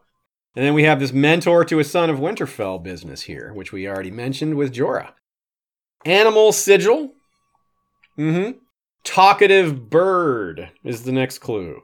So I think a lot of y'all got that. Yeah, I think, Blood I, Raven. yes. Yeah. I think Sean Schilling was the first because he said Brynden, and then Yeah, Brynden. He, that's that's certainly the Brynden he meant. yeah, Yeah, I'm, I'm sure. I just you know. Yeah, yeah, yeah. Um, and uh, so that's pretty cool, right? Now, Bloodraven it, it comes up a lot in these parallels because he's there's just so much about him. He's so many characters wrapped into one. He's a he's a sorcerer, a green seer, a hand of the king, a warrior, a kinslayer, a, raven. knight, a raven. Yeah, animal sigil, right? They got the bear and the and the. Uh, the ravens crow, on the yeah, raven. and then Jorah Mormont has this talkative bird, which Blood Raven's probably speaking through, and uh, has his own ravens that talk.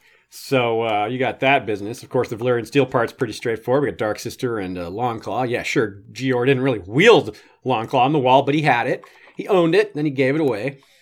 Uh, and they'll, you know, that might be funny too. We may both have both these Valyrian steel blades passed on to a Stark. I may first go to Meera and then Arya, or who knows where Dark Sister's going to end up. But the fact Dark Sister ending up in the hands of a Stark is not unlikely. No, it's not unlikely.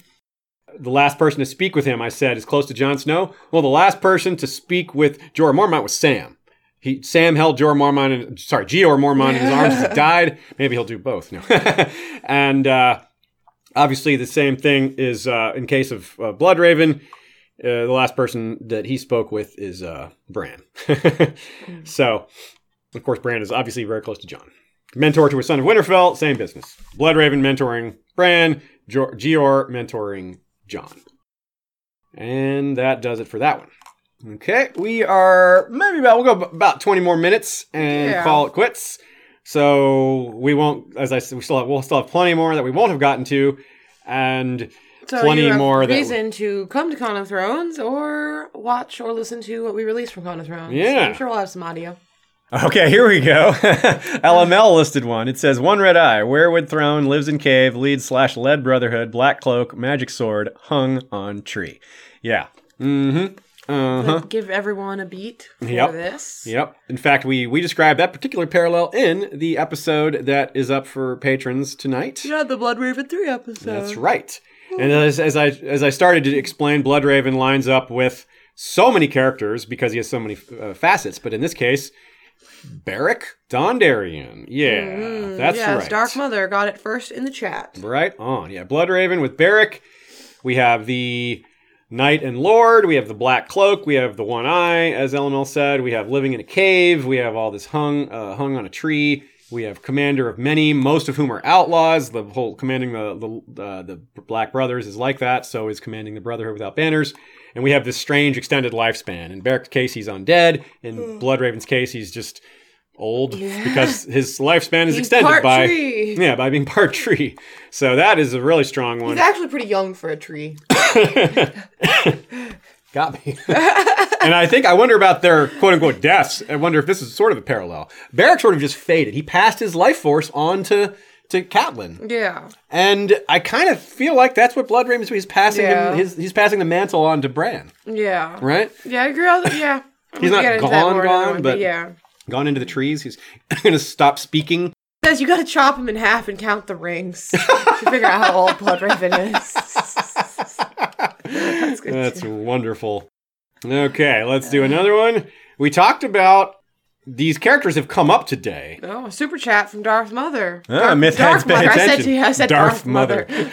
Six six six. Myth attention. Yeah. That would be an interesting name for a Sith. Dark, Darth Sidious, Darth Vader, Darth, Mother. Yeah. All right. All right. interesting. So these two characters came up during this episode uh, as part of forming parallels with other characters, but they have parallels to themselves.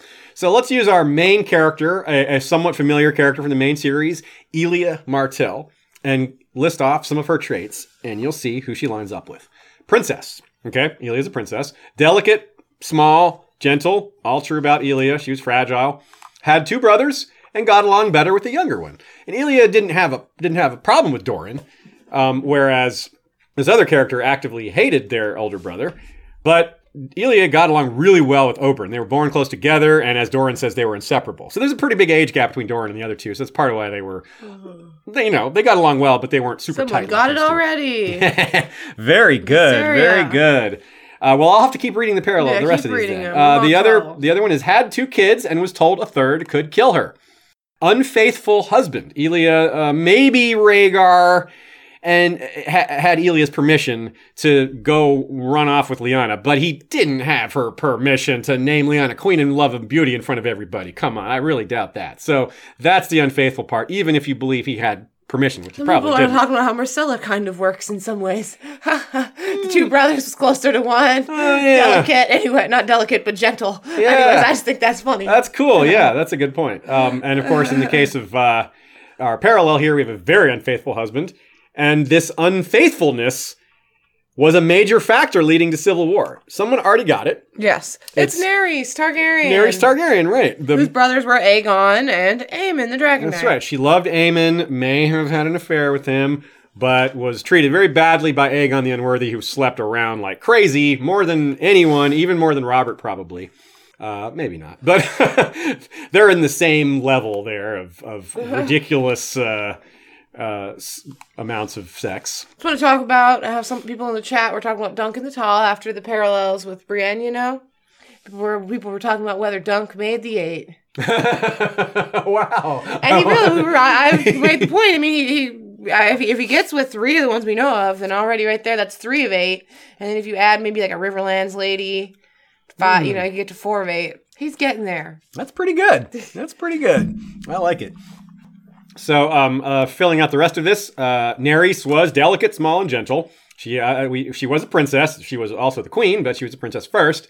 And uh, she was. She also had two kids and was told a third could kill her. In Elia's case, they were careful, but in uh, case, they, she did have a third kid and it did kill her, and the kid died as well. Of course, the unfaithful husband part we talked about already, and the unfaithfulness leading to civil war. Well, Rhaegar and Lyanna's fair clearly, we know how that led to civil war. I don't need to explain that one. No, But- please do. but Aegon the Fourth is also fairly straightforward. He had all these bastards, and legitimizing them clearly led to the Blackfyre Rebellion. So, boom, boom, boom. yeah. Uh, now, that is that. So that's a good one. That's pretty strong. Um, I don't know that there. Of course, this is another good example of one that doesn't predict anything because Elia is long dead. But we might later get more detail on Naerys. In fact, I do think we will because she is going to be born Yeah. really soon at the beginning of Fire and Blood 2. yeah. Their brothers, her brothers were already born right at the beginning. Yeah. So we should get a lot more of her, and we want to see how Aegon III treated her and other stuff, and how the the, the early days of uh, uh, Aegon the Unworthy and Aemon the Dragon Knight is probably pretty interesting. Next up, this one is uh, imagine a character who was just a the the oldest son of the king, and he's just terrible. He's a terrible kid, right? Think about that. Okay, see, right away you're probably already thinking of Joffrey, right? Yes. That's that's where the people's heads go. Maybe you think of there's a couple other characters, maybe they come up, but he's the probably the most prominent of the like awful heirs to the throne that we got to see firsthand. Joffrey was not very bright, very cruel, very uh, uh you know rude and infantile in a lot of ways. Um, and it's kind of good that we didn't see what kind of man he turned into. But had he turned into more of a man, had time to grow into this, he might have become more like this character who was uh, in under similar circumstances. In both cases, these characters had sort of a fuzzy succession situation where their mother took the lead and grabbed the crown for them, and the manner of which their mother grabbed the crown uh, led to civil war. Although it probably would civil war probably would have happened anyway. Um, in both cases, there is some parentage issues in in the, in play, whereas uh, meaning that someone may not be the mother or father that they say they are. In both cases, this character was killed by their own small council. Mm-hmm. Okay, so Joffrey was killed by his own small council. Yes, oh, think- someone got it. yes, there we go. Took a second. Couple some people people, got guessed it. some other people first, but I think Asia the Third, I think, was the first, if I'm not missing. Yeah, so the answer is Aegon the Second. The, the killing, the, the, the council thing is maybe what uh, gave it away if people hadn't gotten it already. Aegon the Second, just not unlike Cersei and Joffrey, when the king died, Viserys died, uh, Alicent seized the crown and made a move to crown her son immediately, while the other claimant was sitting on Dragonstone. Stannis in this case, or Ren- Rhaenyra in the other case. And in both cases, uh, the war went kind of not the way they expected. They didn't have the support they necessarily expected, and uh, things kind of went badly. And um, in Joffrey's case, he was poisoned during a wedding. Aegon II's case, he was poisoned, you know, just before he had threatened. He ordered his council to cut the ear off of Aegon III, even as large armies were marching on the capital. In that sense, it's maybe a little more like Aegon the fifth or sixth, rather. We might see something like that. But this is another one that's not predictive because Joffrey's already dead. But uh, it's really straightforward, right? I mean, you got all this, uh, all this, the similar personality, similar uh, outlook, similar views by other people, the Civil War situation, and similar situations with their families. Joffrey's whole family is kind of wiped out. Aegon the Second's is pretty much wiped out as well. And this is going to lead me to our next one, where I do have to give a caveat of TV. This is my chance to say what I was thinking. Cool. Which is that all of these parallel live stream uh, lives tweets and all that always make me think of that famous uh, thing that people say where they're like, Lincoln's secretary was blah blah blah, and Kennedy's secretary was blah blah blah, and you know, you know what? I don't even remember because I it's Yeah. not that impactful to me, but still, it made me wonder about which ones you could pick out from real life history. Yeah, and, and which ones of these were just kind of some of these are bound to be somewhat accidental. Like, some of them are there's clearly certain archetypes that like Yeah. you're gonna hit on certain things on accident and, and Yeah. whatnot without it being intentional. But yes, definitely a lot of them I think have to be intentional. Some of them to reveal things about the story, and some of them I think just because he's like, I like this type of character, I want to do this thing again and Yeah. work it like you like you've talked about. Maybe he wants to figure out how a plot line should go in the main books by writing a history where it went, goes a certain way. And so, as it turns out, like everything fits for the first half, but then the, the last third or whatever might be significantly different because he's trying out, like testing out a certain ending. That's true. That's a Um, good point. Yeah, that's something to say about George, by the way. Some some people suggest. I don't think it's people listening to this stream. I don't. I think our, uh, our listeners are a little more dialed in uh, and understand what's going on with George. But it helps to know this to explain to people, even if you didn't have this opinion. Which is some people kind of think George is maybe a little lazy, which is crazy to me. But the thing is, he writes multiple versions of a lot of these chapters, as we talk about in our Feast for Crows prologue episode. He wrote that chapter like six times.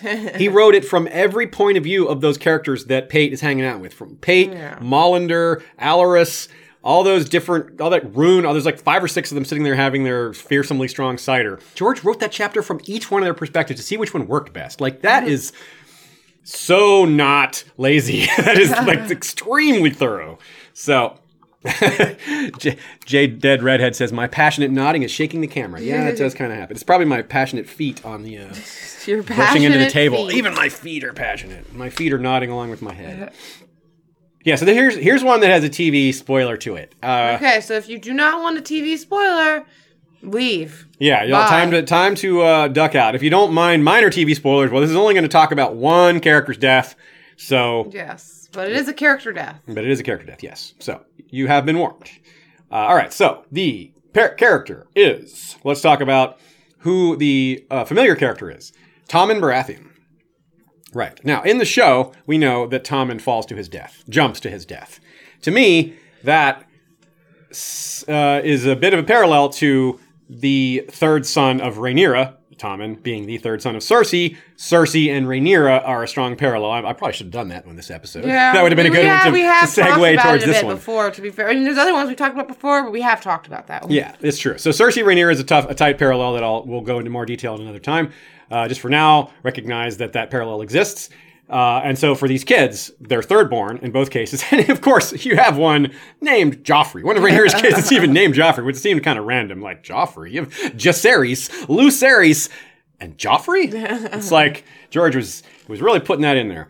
Uh, so the and Joffrey's death is falling to his death. He gets on Syrax and tries to fly Syrax over to the dragon pit and falls to his death. So in both cases, you have falling to their death in King's Landing. And in both cases, versus the TV show, you have Baelor Sept exploding, right? That's a huge moment there, and that's what causes Tommen to jump. That's the trigger for him.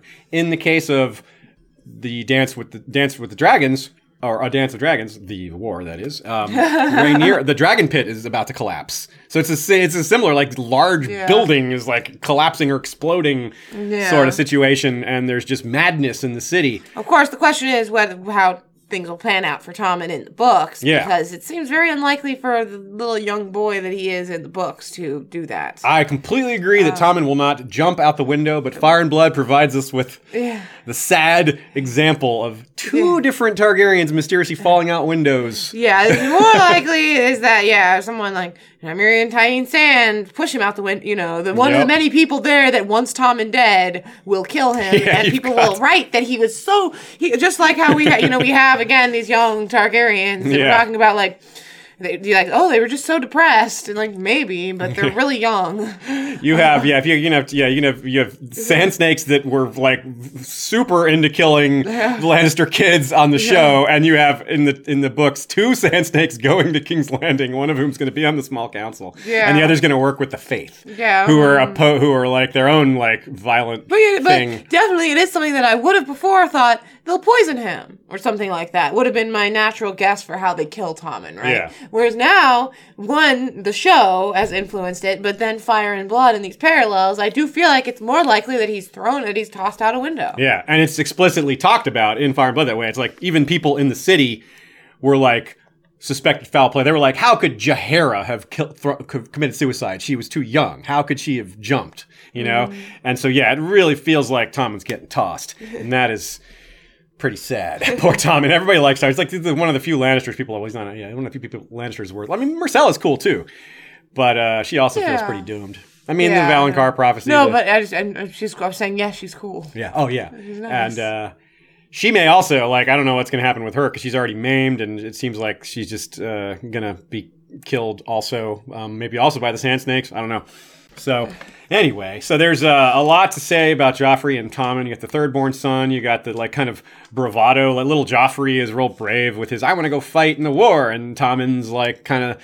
Uh, we get that really cute scene of Tommen wanting to fight in the tournament with uh, Yeah. and Joffrey's like the tournament's over. He's like, no, I want to fight the you know, and uh, it's one of my favorite scenes in the entire series where Tommen, uh, where Joffrey's like, stop acting like children, and Myrcella's like, we're kids, we're supposed to be children, and Sandor it's like one of the few times Sandor laughs. He's like.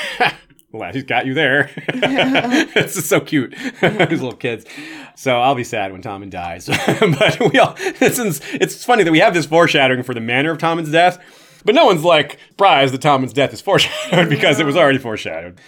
So in this case, we're just trying to be spec- maybe get at the manner of his mm-hmm. death, a very specific manner of his death, rather than whether or not he's going to die isn't maybe much of a question. So Joffrey Velaryon, Tommen Baratheon, and of course Joffrey Velaryon. Just to make the parallel even tighter, Joffrey Bla- Baratheon or Joffrey Velaryon has the wrong color hair. For his birth, just like Tommen, and uh, is technically a bastard, but uh, is an heir who's technically a bastard, and so is Tommen. So, because the their father is actually not the king, so that's pretty cool too. Anyway, I think that's going to wrap it for today. We got through, I don't know how many we got through, probably like What? maybe a third of them. Yeah, maybe as maybe as many. I, I don't know. There's a lot. You have sixty. I don't know if we got through twenty. I don't think we got, we, yeah, we definitely didn't get through half. Maybe we got through 15, maybe 18, maybe a little short Yeah, of so 20. maybe- maybe not quite We'll, we'll do a count yeah. later and see. Uh, so We'll we definitely have figure it out. enough fuel to do at least one more of these, probably two. Yeah, some I see some people mentioning some in the chat, ones that we haven't like done yet. Cersei Yes. and Mad King. Cersei and the Mad King, Jon and Aegon the Fifth. Yes, that's a great one. Aegon the Fifth and Young Griff, Alyssa and Tyrion, uh, Aerys the First and the Reader, Maekar and Stannis. There's a ton. Uh, yeah, so- Magician said, "You guys actually only did five. Sure, yeah, sure. That took me back for a second. Good troll, Matt the Gathering. That's hilarious. Okay, well, let's do some uh, patron shout outs and call it a day. thank you, Ashea, for uh, running the chat and uh, keeping me honest. You caught a couple of my mistakes here, Yes. you had some Finish your sentence. and you had some excellent takes as well. Uh, the chat had some What great takes take? today. my heart. oh, that was actually quite nice. Um, and yeah, so you guys in the chat were on top of things too. Y'all had a lot of great takes, a lot of great uh, extra parallels. We You caught a lot of super chat from Asia the Third. Hopefully, I said that somewhat right. But anyway, this person got quite a few of our uh, parallel lives. Uh, Yeah. One one is four faceless men in a trench coat. which makes him a parallel to Varys, who is a, a, a mermaid in a trench coat or whatever that is, uh, whatever that theory is. That's pretty cool. Mm-hmm. Yeah, so thanks everyone for attending. Thanks again to Joey Townsend for our music that was mentioned earlier. Thanks to Michael Klarfeld. Check out klaradox.de, K L A R A D O X.de Mm-hmm. for these maps back here and the intro video. That is all him.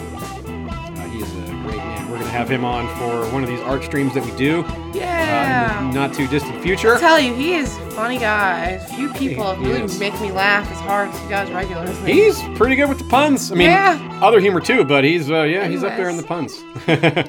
so, thank you to uh, Lord Mark of House Joseph, the Snow in Winterfell, writer of Mazlacartho, a white dragon with green scales, horns, wings, and talons. Jinx of House Lier, Green Queen of the Rainwood, rumored daughter of a woods witch, rider of Irogenia, a sylphic albino dragon with amethyst eyes and opalescent wings. Hey, Jinx. See you soon. In a few months. The mysterious BR, Hand of the King. The Smiling Wolf, Lord Stephen Stark of the Broken Tower, soldier, scholar, philosopher, diplomat, Hand of Queen Ashea, who is known as the best. And thanks for the uh, Humfrey Humfrey parallel today that I couldn't remember part of it. Sounds like a show. It was like so- a TV show Yeah. from the 80s or something. Humfrey Humfrey. what is that? Heart to heart, right? That show? Yeah, heart to heart. Yeah, Humphrey to Humphrey. they have that like the greatest event in, in TV history. they did heart to heart. You're an AJ. You're a Rick guy. Uh, Lord Jim the Fortuitous of Wars and Politics of Ice and Fire blog is Warden of the West. Lord George Stormsville the Cunning is Lord of the Chiliad and Warden of the East. Cabethian Frozen is Lord of the Bricks and Castle Crimson Light, Defender of the Old Gods and Warden of the North. Lady Kelly McMath of Covington is Lady of the Villa Hills and Crescent Springs, Warden of the South. Lord James Tuttle is King of the Stepstones and Narrow Fleet, Commander of the Royal Fleet, consisting of the Narrow Fleet, led by flagship Caraxes, and the Bloodstone Fleet, led by flagship Prince Daemon. Our small council includes Lord Daniel, the sneaky Russian, master of ships, Stan of House Reed, Grand Maester Via James, Lord Benjamin of House Hornwood, master of laws, Lord Fabian Flowers, the bastard of Greenshield, master of coin, and Lord Johann of House Orcos, called Shadowhawk, master of whisperers.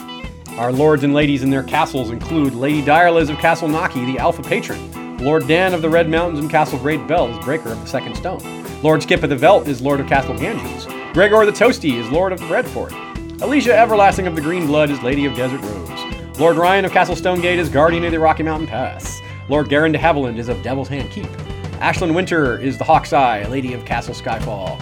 Lady Mikkel of Moonacre is leader of the Werewood Protectorate Alliance. The Lord of the Halls of Castle Hillcrest is wielder of the Valyrian steel machete Everglazed. Lord Alstor Whitaker is Lord of the Dawnhold. Lord Bemmy Snugglebunny is Guardian Ranger of the Hidden Hundred Acre Werewood, dual wielder of Valyrian short swords Glorious Morning and Little White Wise, sharpshooter of the Werewood and Ironwood laminated longbow Todd von Hubin. Brian the Defender, Lord of the Spearfort, and Freelands is last scion of Clan McCulloch, strength and courage. The Bastard of the Wolfswood is first forester of the Old Gods, sworn to House Ironwerewood. Listen for the silence. Connor the Dungeon Master, Lord of Catamount Keep and Guardian of the Smoky Mountain Pass, is Lady Baelish. Uh, his, his, his not Lady Baelish. Whoops, I bled two names together. I'm doing parallel patrons here. Guardian of the Smoky Mountain Pass, period. Then, next patron is Lady Baelish, Dark Widow Harrenhal. Lord Sidney Jesse is the Fallborn, Lord of Blue Spring. Uh, Nevessa the Twin-Hearted, a suspected skin changer, is holder of the castle Caraham. Sir Valentin of House to Jen is creator of the Game of Predictions free Game of Thrones Predictions Futures Market. There's a link to it on our website supporters page. Lady Liana Kelly of Wolf's Island is the protectress of the Steelhold. Casey Stark is of House Acres. Lady Kay of House Archer is Lady of Earthdog Hall, Huntress of the Wolf's Wood, and Guardian of Maddie Squirrelsbane, the mighty Direweenie. Uh, King's Justice is Sir Troy the Steady, wielder of the Valyrian steel blade Fate. Our Queen's High Council is, uh, here you go, Shay. All right. Um, Bloody Ben Blackwood, Master of Whispers. Rebea, Star Eyes, Lady of Waves, and Mistress of Ships, Captain of the Iron Shadow Cat. In the shadows, we bear our claws. And there's Grand Maester Elizabeth, middle daughter of Lyanna Mormont, First Lady to forge both Silver and Valyrian Steel Link. And currently, I have no master or mistress of coin or laws. It is a lawless land that I live Lawless in. coinless with no currency. Yeah, no currency, but no no laws. It's like Burning Man. Basi- Basically, that's that's that's it. Has Rebea So- Star is a hidden, a, a secret White Walker with a star? uh, hmm, hmm, we'll have to look into that. You may have a White Walker on your council, so that's cool. We like Rebea. White Walker or no? uh, the Kingsguard Lord Commander is M- Miriam R. Uh, backed up by Sir Dolores D, longest tenured White Sword, Willa Crowsbane, Guardian of White Tree, the First Lady of the Free Folk, Sir Dean the White Knight of the Black Star, Sir Jord of House Pepsi, the Beverage Knight, and Gregor Snow called Snow Bear, a bastard of Winterfell. And our Queen's Guard. is led by Lord Captain Commander Haema Helmet, the Sellsword Sentinel, and has Alexander of House Atreides from the Seat of Dune. I must not fear, fear is the mind killer. Alexander must be quite excited about Dune starting its filming. Oh yeah, I bet. Boy, that's well, that it's Uh, cast is amazing. Yeah. Um, then we've got Becca the Bard, Songbird of the North, Michonne the Melodious, Star of Old Town, Mines Overmasters, Ser Rambo, Knight of House Ganon, First Blood, Ser Leon of House Walker, wielder of the twin Valyrian steel blades, Fire and Ice, and the Werewood Bow, Rain. Well equipped. Yes. And then, last but certainly not least, we have Amber the Adamant, the Knight of the Mist and Mother of Squids. Right on. And we have the Beard Guard led by Lord Commander George the Golden, and backed up by Sir Joshua Oakhart, the White Oak, Lady Rita of the Coppermane, the Unbound, Dance the Fervor, Sir Jeff Warden of the AC, wielder of Triad, the multifaceted beard of platinum, red, and brown, Stay Frosty. Sir Tim Corgyle is Mad Boy of the Western Desert, and Queen Helena von Lanstein is partying like it's 1999 since 1980 something, a kingdom for a drink. And last but certainly not least is the History of Westeros Night's Watch, which is led by Lord Commander Benjen Umber, the Silent Giant, wielder of the Valyrian Steel Greatsword Winter's Kiss, and he is backed up by First Builder Magor Snow, aka Magor the Cool, the Fire in the Snow, First Steward Sir Jurion of the Torrentine, called Pale Wind, and First Ranger Sir Source Delica of House Gramercy. That certainly does it for today. Thank you very much, everybody, for attending. I hope these parallels have encouraged you to do some Valar rereading. Uh, and maybe if you find some new parallels that we missed, well, definitely hit us up because we are 100% sure that there's more to these than we have found on our own.